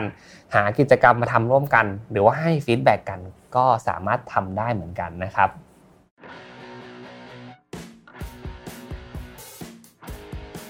ก็จบลงไปแล้วนะครับสำหรับ 5 วิธีสร้างเอมพัตตีให้กับองค์กรที่วันนี้ผมนำมาฝากกัน ซึ่งแต่ละวิธีเนี่ยก็จะค่อนข้างมีดีเทลมาก ๆ เลยนะครับ เป็นวิธีเล็ก ๆ น้อย ๆ ที่ผมคิดว่าเราสร้างทุกวันทำอย่างสม่ำเสมอเนี่ยก็สามารถพัฒนาทักษะการมีเอมพัตตีร่วมกันได้ เป็น practice ที่สามารถที่จะส่งมอบให้กับคนทำงานได้ทุกคนเลยนะครับ ซึ่งอย่างที่ผมบอกไปตั้งแต่ต้นคลิปนะครับ การจะมีเอมพัตตีเนี่ยมันต้องเริ่มจากการที่ผู้บริหารมี mindset ที่อยากจะสร้างมันเสียก่อน และส่งมอบให้กับพนักงานระดับหัวหน้านะครับนำทักษะนี้ไปใช้งานกับทีมงานของเขา และพอเราปลูก culture การมี empathy ให้กับองค์กรแล้วนะครับผมเชื่อว่าอีกไม่นานครับ องค์กรของคุณก็จะสามารถที่จะสร้างความเห็นอกเห็นใจตรงนี้ และนำพาองค์กรของเราเนี่ยไปสู่ความสำเร็จได้อีกขั้น เมื่อเราเข้าอกเข้าใจกันมากขึ้นครับ หากว่าชื่นชอบคลิปนี้นะครับ ฝากกดไลค์ กดแชร์ กด Subscribe รวมถึงกดกระดิ่งแจ้งเตือนให้กับรายการ Remaster นะครับ เราจะมาเสิร์ฟคอนเทนต์ที่พัฒนาคนทำงานนะครับ พูดถึง framework ในการทำงาน และวิธีการบริหารจัดการที่นำไปปรับใช้ได้ง่าย ๆ ในองค์กรแบบนี้ในทุกๆวันอังคารเวลา 2 ทุ่มเลยนะครับ วันนี้ผมอ้ามสุภกรลาทุกท่านไปก่อนแล้วครับ สวัสดีครับ สวัสดีครับ พบกับรายการ Remaster วันนี้อยู่กับผมอ้ามสุภกรอีกเช่นเคยครับ คำว่า work hard สามารถถูกตีความได้หลายแบบนะครับ ความยุ่ง ความวุ่นวาย ความหมกมุ่นอยู่กับงาน ตลอดเวลากลายเป็นเรื่องที่ถูกยอมรับทั่วกันไปแล้วครับ ณ ปัจจุบันในโลกของการทำงาน แต่ผมคิดว่าน่าจะเป็นความเข้าใจในเชิงที่เป็นเรื่องของความเข้าใจผิดมากกว่าครับ เพราะการทำงานหนักไม่ใช่ทางออกของทุกอย่างในองค์กรนะครับ แต่กับทำร้ายองค์กรมากกว่าด้วยซ้ำทำไมผมถึงมีสมมติฐานแบบนี้ เพราะว่าสิ่งที่เกิดขึ้นในองค์กรณปัจจุบันนะครับกำลังกัดกินพลังงานของพนักงานในบริษัททีละเล็กทีละน้อย วันนี้ครับผมจึงอยากชวนทุกคนมาสำรวจข้อเสียของการทำงานหนักเกินไป โดยไม่มีการจัดการที่ดีในองค์กร ซึ่งมันจะส่งผลให้เกิดการลาออกของพนักงานก็เป็นได้ครับณปัจจุบันเราจะเห็นเทรนด์ของการทำงานนะครับว่าคนส่วนใหญ่ที่เป็นคนที่เป็นพนักงานออฟฟิศ ก็มีแนวโน้มว่าต้องการที่จะออกไปทำกิจการของตัวเอง หรือนะครับต้องการที่จะลางานกันมากขึ้น เพราะกำลังรู้สึกเสียสุขภาพจิต เพราะว่าการทำงานหนักตลอดเวลา และมีหลาย ๆ ครั้งเนี่ยก็รู้สึกว่าไม่รู้ว่าเราทำงานกันไปทำไมนะครับ ผมขออ้างอิงจากหนังสือ The Power of Human ในปี 2019 มีบทหนึ่งในหนังสือครับพูดถึงเรื่องของความยุ่ง ที่กลายเป็นเรื่องปกติของคนทำงานไปแล้วครับ ยกตัวอย่างเช่น เมื่อเราถามเพื่อนของเราว่า สบายดีไหมนะครับคำตอบที่จะได้กลับมา มักจะพูดคล้ายๆ กันเสมอเลยครับว่า ยุ่งแหละหรือไม่ก็งานเยอะนะครับ หรือไม่ค่อยมีเวลาว่างกันเลย ซึ่งอันนี้เป็นคำตอบปกติเลย ลองสำรวจดูก็ได้นะครับ น่าจะมีเซตคำตอบคล้ายๆกันครับเรียกว่าถ้าถามสัก 10 คนเนี่ยก็จะมีสัก 8 คนที่ตอบกลับมาแบบนี้เลยนะครับ ความยุ่งกลายเป็นสัญลักษณ์ของคนที่มีความพยายาม เป็นอย่างสูง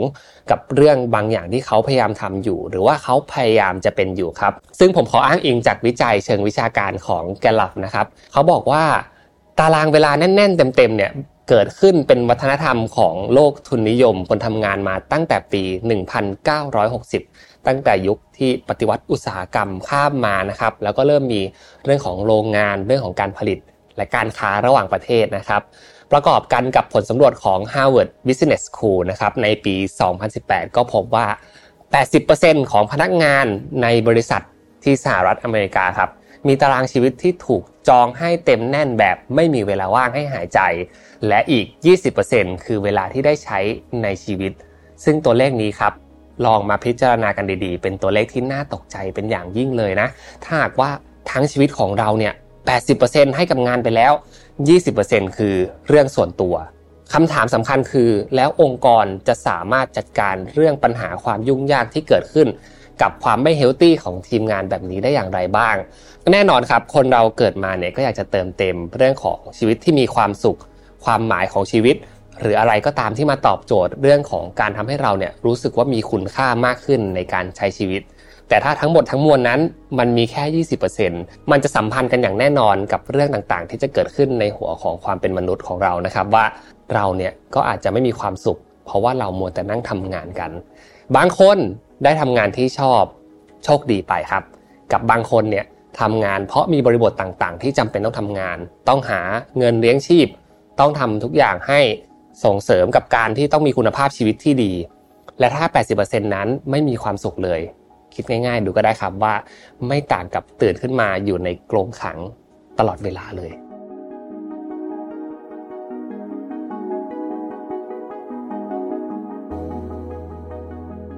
วันนี้ผมเลยมีคำแนะนำ4ข้อที่จะช่วยให้บริษัทนะครับ หรือว่าองค์กรที่ต้องการจะเสริมสร้างเรื่องของความสุข และทำให้พนักงานของเราเนี่ยมีตารางเวลาที่ยุ่งได้น้อยลง จัดการเวลาให้เขาดีขึ้น พื่อส่งเสริมให้เขานะครับรู้สึกถึงความหมายของการมีชีวิตของตัวเองได้มากขึ้น ได้ทบทวนได้คิดกับตัวเองได้มากขึ้นว่า จริง ๆ แล้วเขาต้องการเรื่องอะไรกันแน่เพราะตลอดระยะเวลาที่เราทำสื่อมานะครับเราเชื่ออย่างยิ่งว่าทุกๆ ภาคส่วนในการทำงานเนี่ยจำเป็นต้องช่วยกัน ไม่ว่าจะเป็นตัวของเราเองนะครับทีมงานหรือว่าตัวขององค์กร ทุกภาคส่วนจำเป็นที่จะต้องส่งเสริมให้ปัญหาถูกแก้ไขได้ โดยไม่ทิ้งภาระให้กับคนที่เป็นคนทำงานเนี่ย เขาแก้ไขปัญหาอยู่คนเดียว เพราะฉะนั้นเราจะมาดูไอเดียกัน 4 ข้อนะครับว่าองค์กรช่วยอะไรเขาได้บ้างครับ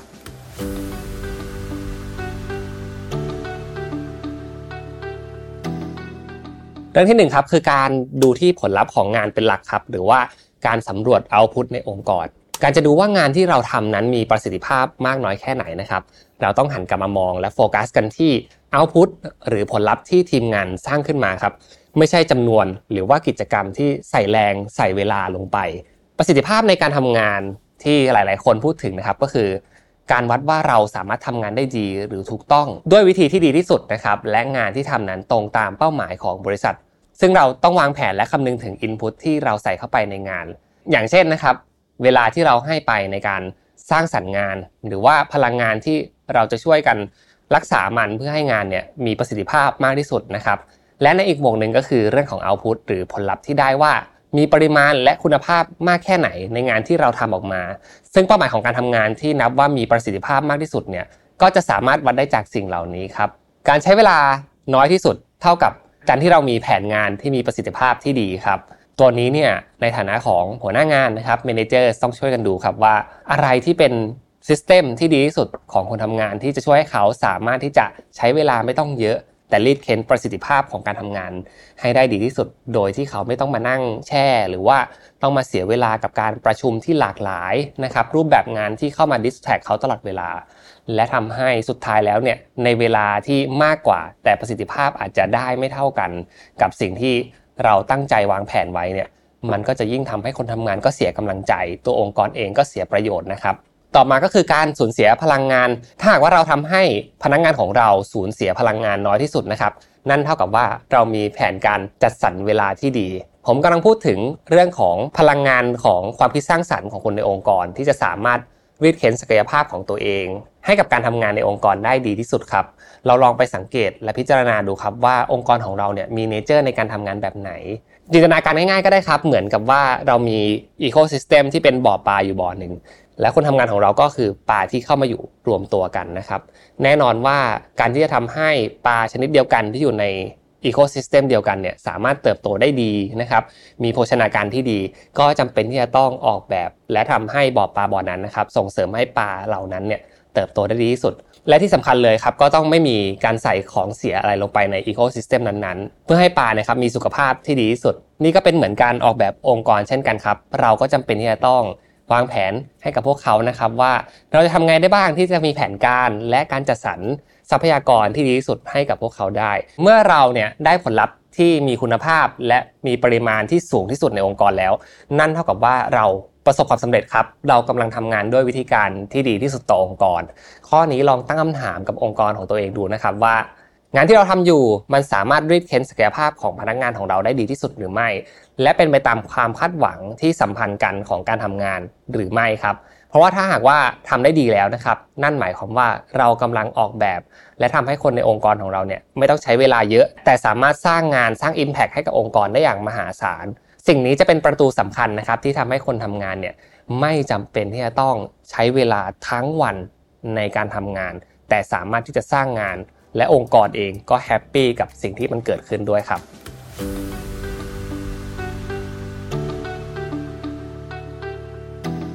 ข้อต่อมาครับคือการที่องค์กรเนี่ยฝึกในการบริหารจัดการเวลา และส่งเสริมความรู้ในเรื่องของการบริหารจัดการเวลาให้กับคนในองค์กรนะครับ ให้เขาเนี่ยเลือกว่าจะทำอะไรก่อนหลังครับ ลองประเมินดูนะครับว่าองค์กรของคุณเนี่ยกำลังสร้างงานที่มีคุณค่าต่อองค์กรจริง ๆ หรือไม่ และกำจัดงานที่มีคุณค่าน้อยลงออกไปเพื่อไม่ให้เสียพลังงาน ผมพูดถึงพลังงานเยอะมากนะครับ เพราะผมเชื่อว่าสิ่งนี้แหละจะทำให้เราได้งานที่มี Impact สูงสุดครับ เพราะว่าจากผลวิจัยใน Journal of Customer Research นะครับระบุว่าคนเรานั้นจะตกหลุมจิตวิทยาที่เรียกว่าแม่ urgency effects นะครับที่เรามักจะไปโฟกัสกับงานที่มีความเร่งด่วน มากกว่าครับยกตัวอย่างง่ายๆนะครับ สมมติถ้าคนทำงานของเราเนี่ยกำลังทำงานกันอยู่นะครับ แต่ว่ามีหัวหน้างานเนี่ยเดินเข้ามาแล้วบอกว่าอยากได้สิ่งนี้ทันทีสับสนแล้วครับว่าต้องทำอะไรก่อนหลังดี ซึ่งส่วนมากครับ เราก็มักจะฟังเสียงคนที่มีอิทธิพลทางความคิด มีอำนาจในการตัดสินใจอยู่แล้ว แล้วก็จะพลิกตัวเองนะครับ ไปทำงานที่ มันเร่งด่วน ซึ่งจริง ๆแล้วนะครับ หัวหน้าคนนั้นก็อาจจะไม่ได้มองว่าเป็นเรื่องที่มันเร่งด่วนขนาดนั้นก็ได้ครับ แต่ในเรื่องของจิตวิทยาเนี่ยคนทำงานอย่างเราก็มักจะต้องเสิร์ฟความต้องการให้ได้เร็วที่สุดก่อนนะครับ ถ้าหากว่าในเคสเดียวกันนี้นะครับ พนักงานของเราเนี่ยไม่รู้จักที่จะปฏิเสธ หรือว่าพิจารณาในเรื่องของการจัดการบริหารเวลาแล้วเนี่ยสิ่งที่มันจะเกิดขึ้นมันจะมีแต่เรื่องของความยุ่งเหยิงที่ตามมาครับ เพราะฉะนั้นครับผมแนะนำว่าถ้าหากว่าองค์กรใดอยากจะลอง พัฒนาเรื่องของ time management ให้กับองค์กรนะครับ ลองศึกษาในเรื่องของ Eisenhower Matrix นะครับ เป็นวิธีที่พูดถึงกันเป็นอย่างมากเลยในการบริหารจัดการเวลาภายในองค์กรนะครับ และเป็นทิกที่หมู่ผู้บริหารและหัวหน้าเนี่ยนำมาปรับใช้กันอย่างแพร่หลายในต่างประเทศนะครับ โดยงานของเราเนี่ยจะถูกแบ่งออกเป็น 4 ประเภทด้วยกันนะครับ ได้แก่ งานประเภทที่มีทั้งความเร่งด่วนและสำคัญนะครับ มีความต้องการที่จะต้องให้เราเนี่ยลงมือทำโดยเร็วที่สุด และถ้าหากว่าไม่ทำอาจจะส่งผลกระทบอะไรบางอย่างให้กับเรา หรือองค์กรก็เป็นได้ครับทำให้เราเนี่ยต้องทำงานประเภทนี้โดยทันทีเลย ผมคิดว่าเรื่องนี้เนี่ยก็จะเป็นเรื่องที่เราต้องมาคิดกันนะครับว่าอะไรคืองานที่ต้องทำทันทีมันจะมีหลาย ๆ อย่างครับที่มันจะเกี่ยวโยงกับคนอื่น กับทีมงานนะครับกับเพื่อนร่วมงาน แล้วถ้าหากว่าเราไม่จัดการตรงนี้ให้ดี ก็เปรียบเสมือนกับว่าเราเนี่ยกำลังไปพักภาระ ความรับผิดชอบของตัวเราเองเนี่ยไปสู่คนอื่นได้เช่นกันนะครับ อย่างไรก็ตามนะครับ ก็ต้องระวังให้ดีถ้าหากงานส่วนมากของคุณเนี่ยอยู่ในประเภทนี้เยอะๆเข้านะครับ ก็อาจจะทำให้เกิดภาวะความเครียดและอาการเบิร์นเอาได้เช่นกันนะครับ ซึ่งถ้าหากว่ามันมีเยอะเกินไปลองคุยกับหัวหน้างานของคุณดูว่า ตอนนี้เนี่ยงานที่เร่งด่วนและสำคัญของคุณเยอะเกินไปมาก ๆเลย หรือว่าในหมวกของผู้บริหารนะครับ ถ้าหากว่าเราเห็นว่าช่องนี้ของทีมงานของเราเนี่ยมันเยอะไปหมดเลย ต้องลองจัดการให้ดีนะครับ นี่เป็นตัวแปรสำคัญที่ทำให้คนทำงานยุ่งมาก ๆ นั่นเองครับ ในช่องถัดมานะครับ นั่นก็คืองานที่ไม่เร่งด่วนแต่สำคัญมักจะเป็นงานประเภทที่อาจจะไม่มีเดทไลน์หรือวันที่ต้องกำหนดส่งแบบตายตัว แต่สำคัญกับเราตรงที่มันจะช่วยให้เราเนี่ยสามารถบรรลุเป้าหมาย ในระยะยาวได้ตามที่เราตั้งหวังไว้กับทีมงาน กับเพื่อนร่วมงานนั่นเองครับ งานประเภทนี้ครับจึงเป็นประเภทที่เราต้องมาจัดการเวลา และวางแผนให้ดีว่าทำเมื่อไหร่ ในช่องนี้ครับจะโฟกัสไปที่โอกาสที่จะทำให้เราหรือองค์กรของเราเนี่ยเติบโต พูดง่าย ๆ ว่านี่เป็นงานที่สร้างคุณค่าให้กับทั้งเราและองค์กรอย่างแท้จริงครับอาจจะเป็นการวางแผนระยะยาวสำหรับองค์กรนะครับ การสร้าง networking ให้กับตัวเอง หรือการพัฒนาองค์กร การเรียนรู้ทักษะใหม่ ๆ หรือแม้แต่ การออกกำลังกายเพื่อลดความเครียด นี่ก็เป็นงานประเภทที่ไม่เร่งด่วนแต่สำคัญเหมือนกันนะครับ ช่องต่อมาครับคืองานที่เร่งด่วนแต่ไม่สำคัญเลย ส่วนมากงานประเภทนี้เนี่ยจะถูกนิยามว่าเป็นงานยุ่งๆที่เรากำลังคุยกันนั่นแหละครับที่ไม่ก่อให้เกิดคุณค่าใด ๆ ไม่ได้ต้องการทักษะอะไรจากเราเป็นพิเศษถึงจะทำมันได้ และยังเป็นที่ที่แม่ urgency effect นะครับมักจะเกิดขึ้นมากที่สุดด้วย ทำให้งานประเภทนี้เนี่ยสามารถที่จะไหว้วานให้คนอื่นทำแทนได้ หรือบางทีเนี่ยอาจจะไม่ต้องทำเลยก็ได้นะครับ พยายามลดมันให้ได้มากที่สุดนี่คือคำแนะนำของผม และใช้เวลากับช่องที่ 1 และช่องที่ 2 อย่างที่ผมบอกไปให้ได้มากก่อนนะครับ แล้วถ้าเกิดว่าเรามีเวลาว่างๆซึ่งหลาย ๆ คนก็คงจะไม่มีหรอกนะครับ ค่อยมาคิดถึงเรื่องนี้ก็ได้ครับส่วนช่องสุดท้ายนะครับมันก็คืองานที่ไม่เร่งด่วนและไม่สำคัญ งานประเภทนี้นะครับเป็นงานอีกช่องหนึ่งที่ผมคิดว่าควรจะลด ละเลิกให้ได้อย่างรวดเร็วที่สุดนะครับ เป็นงานที่เสียเวลามาก และไม่ได้ให้คุณค่าอะไรกับคุณเลย คุณไม่ได้ improvement อะไรในตัวเอง หรือว่าองค์กรไม่ได้ประโยชน์อะไรจากเรื่องนี้เลยนะครับ อย่างเช่น การได้ดูอีเมลไปเรื่อยๆ ทั้งวันนะครับ แต่ไม่ได้ทำอะไรเพิ่มเติมกับมัน หรือจะเป็นการเล่นโทรศัพท์มือถือมากเกินไประหว่างการทำงานนะครับแหมสะดุ้งเลยนะทีมงาน รวมถึงกิจกรรมอื่น ๆ ที่ทำให้คุณผัดวันประกันพุ่ง และไม่ยอมลงมือทำงานจริง ๆ จังๆสักทีนะครับ งานประเภทนี้พยายามลดมันในช่วงเวลาของการทำงาน และเอาเวลาที่เหลือนะครับ ไปโฟกัสที่งานที่เร่งด่วน และสำคัญรวมถึงงานที่ไม่เร่งด่วนและสำคัญ เพื่อพัฒนามันให้ดีที่สุดครับ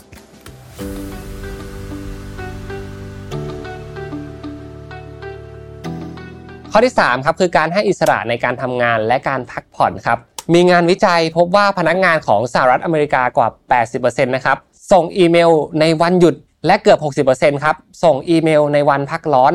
และกว่าซึ่งยังคงเช็คอีเมลหลัง 5 ทุ่มในทุกๆวันนะครับ ผมคิดว่าสังคมในการทำงานของคนไทยเนี่ยก็คงไม่ต่างกับรีเสิร์ชตัวนี้เลยครับ ซึ่งมันจะส่งผลเสียอย่างมากนั่นก็คือ คนทำงานเนี่ยไม่ถูกชัดดาวจากงาน และพักผ่อนได้อย่างเต็มที่จริง ๆ นะครับ ถ้าหากว่าองค์กรของคุณเจอปัญหาเหล่านี้อยู่ พยายามแก้ให้ได้นะครับ ใครที่ลาไปแล้ว พยายามให้เขาเนี่ยได้ใช้วันลาอย่างมีประสิทธิภาพ ลองคิดว่าการลาของแต่ละคนนะครับ เป็นการลงทุนให้เขาเนี่ยได้พลังงานกลับมา และกลับมาทำงานให้องค์กรอย่างมีประสิทธิภาพ สิ่งนี้จะเป็น mindset ที่ดีนะครับในการช่วยให้องค์กรของเราเนี่ย สามารถรักษาคนไว้ได้ทำให้เขายังมีความสุขอยู่ และยังทำให้เขาเนี่ยรู้สึกว่าองค์กรเนี่ยมีความเห็นอกเห็นใจ ในเมื่อเขายุ่ง สิ่งที่มันแก้ปัญหาได้ที่สุดเลยนะครับนอกจากการเข้าใจตัวเองของเขาแล้ว ก็คือการที่องค์กรเนี่ยช่วยอะไรเขาได้ ผมคิดว่ากฎเกณฑ์ในการลาเนี่ยมันมีชัดเจนอยู่แล้ว ส่งเสริมให้เขาเนี่ยใช้มันอย่างมีประสิทธิภาพ นี่ก็เป็นสิ่งที่เพียงพอแล้วในข้อนี้ครับ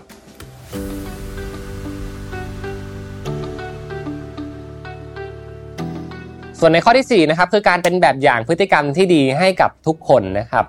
อันนี้เนี่ยในฐานะขององค์กรนะครับโดยเฉพาะคนที่ผมอยากจะสื่อสารด้วยมากที่สุดในข้อนี้ก็คือผู้นำผู้บริหารนะครับหรือว่าคนที่เป็น HR ที่ต้องสร้างเขาเจอที่ดีที่สุดในการทำงาน ผมคิดว่าการจัดการเวลาหรือว่าการทำให้คนทำงานเนี่ยไม่ยุ่งนอกจากว่าเรามีซิสเต็มที่ดีแค่ไหนแล้ว หรือว่าเรามีการ building culture ที่ดีแค่ไหนแล้วนะครับสิ่งที่มันจะเกิดผลสำลิด และมีประโยชน์มากที่สุดในการทำเรื่องนี้ครับ ก็คือการที่คนที่เป็นคนพูด คนที่เป็นคนคอมมูนิเคชันเรื่องเหล่านี้ทำให้ดูเป็นตัวอย่าง และทำให้เขาเห็นว่า เพราะว่าพวกเราในฐานะผู้นำเนี่ยใส่ใจในเรื่องนี้ เพราะฉะนั้นพวกคุณก็ควรจะใส่ใจในเรื่องนี้ด้วย เช่นกันครับ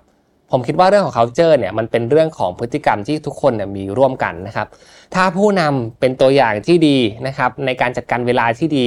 เป็นตัวอย่างที่ดีในการรักษาสุขภาพ เป็นตัวอย่างที่ดีในการจัดการเรื่องของพลังงานของตัวเองเนี่ยผมเชื่อว่านี่จะเป็นแรงบันดาลใจให้กับคนทำงานของเรา อยากจะทำเรื่องราวเหล่านี้ได้ด้วยเช่นกันนะครับทำให้ลูกน้องตื่นตัวกับเรื่องที่เป็นทั้งเรื่องงานและเรื่องของการพักด้วยนะครับ คุณภาพของงานเนี่ยมันขึ้นอยู่กับเรื่องของเอาพุตอย่างที่ผมบอกไป แต่เวลาที่เราจะใช้ไปกับมันเนี่ยยังไงซะนะครับ ถ้าเกิดว่าเราเป็นหัวหน้าที่มี mindset ที่ถูกต้องนะครับ เราก็ย่อมรู้ดีว่าหากว่าเขาทำงานได้อย่างมีประสิทธิภาพ โดยไม่ใช้เวลามากเนี่ยนี่คือสิ่งที่ดีที่สุดที่จะเกิดขึ้นนะครับ ตัวเราเองก็เช่นกัน เราก็ต้องเป็นคนแบบนั้นให้ได้ด้วยเหมือนกันนะครับ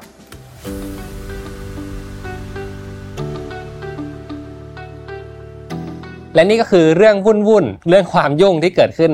ในองค์กรนะครับ ผมพูดหลายมิติมากเลย ทั้งในเรื่องของรีเสิร์ชนะครับในภาพใหญ่ของโลกการทำงานที่เกิดขึ้น ทั้งในตัวของ mindset ของผู้บริหารในองค์กรและพนักงานที่ต้องทำงานในแต่ละวันนะครับ ผมเชื่อว่าถ้าหากว่าคลิปนี้เนี่ยส่งไปถึงองค์กรที่พยายามจะแก้ในเรื่องนี้ และอยากจะทำให้พนักงานเนี่ย มีเปอร์เซ็นต์ความสุขที่พุ่งสูงขึ้นนะครับ ยังไงซะเราต้องช่วยกันในทุกภาคส่วนในการทำให้เรื่องนี้ดีขึ้นไปนะครับ โดยที่ไม่เจาะจงไปแค่ ถ้าหากว่างานมันยุ่งคุณก็ต้องจัดการเวลาให้ดี ในอีกมุมหนึ่งครับ คนทำงานก็ต้องการที่จะให้องค์กรเนี่ยช่วยเขาในการจัดการเวลาด้วยเช่นกัน นี่เป็น mindset ที่ดีของผู้บริหารนะครับสำหรับ Remaster ใน EP นี้ก็จบลงแล้วนะครับ เรามาพบกันใหม่ทุกวันอังคาร 2 ทุ่ม วันนี้ลาทุกท่านไปก่อนแล้วครับ สวัสดีครับ Mission to the Moon Podcast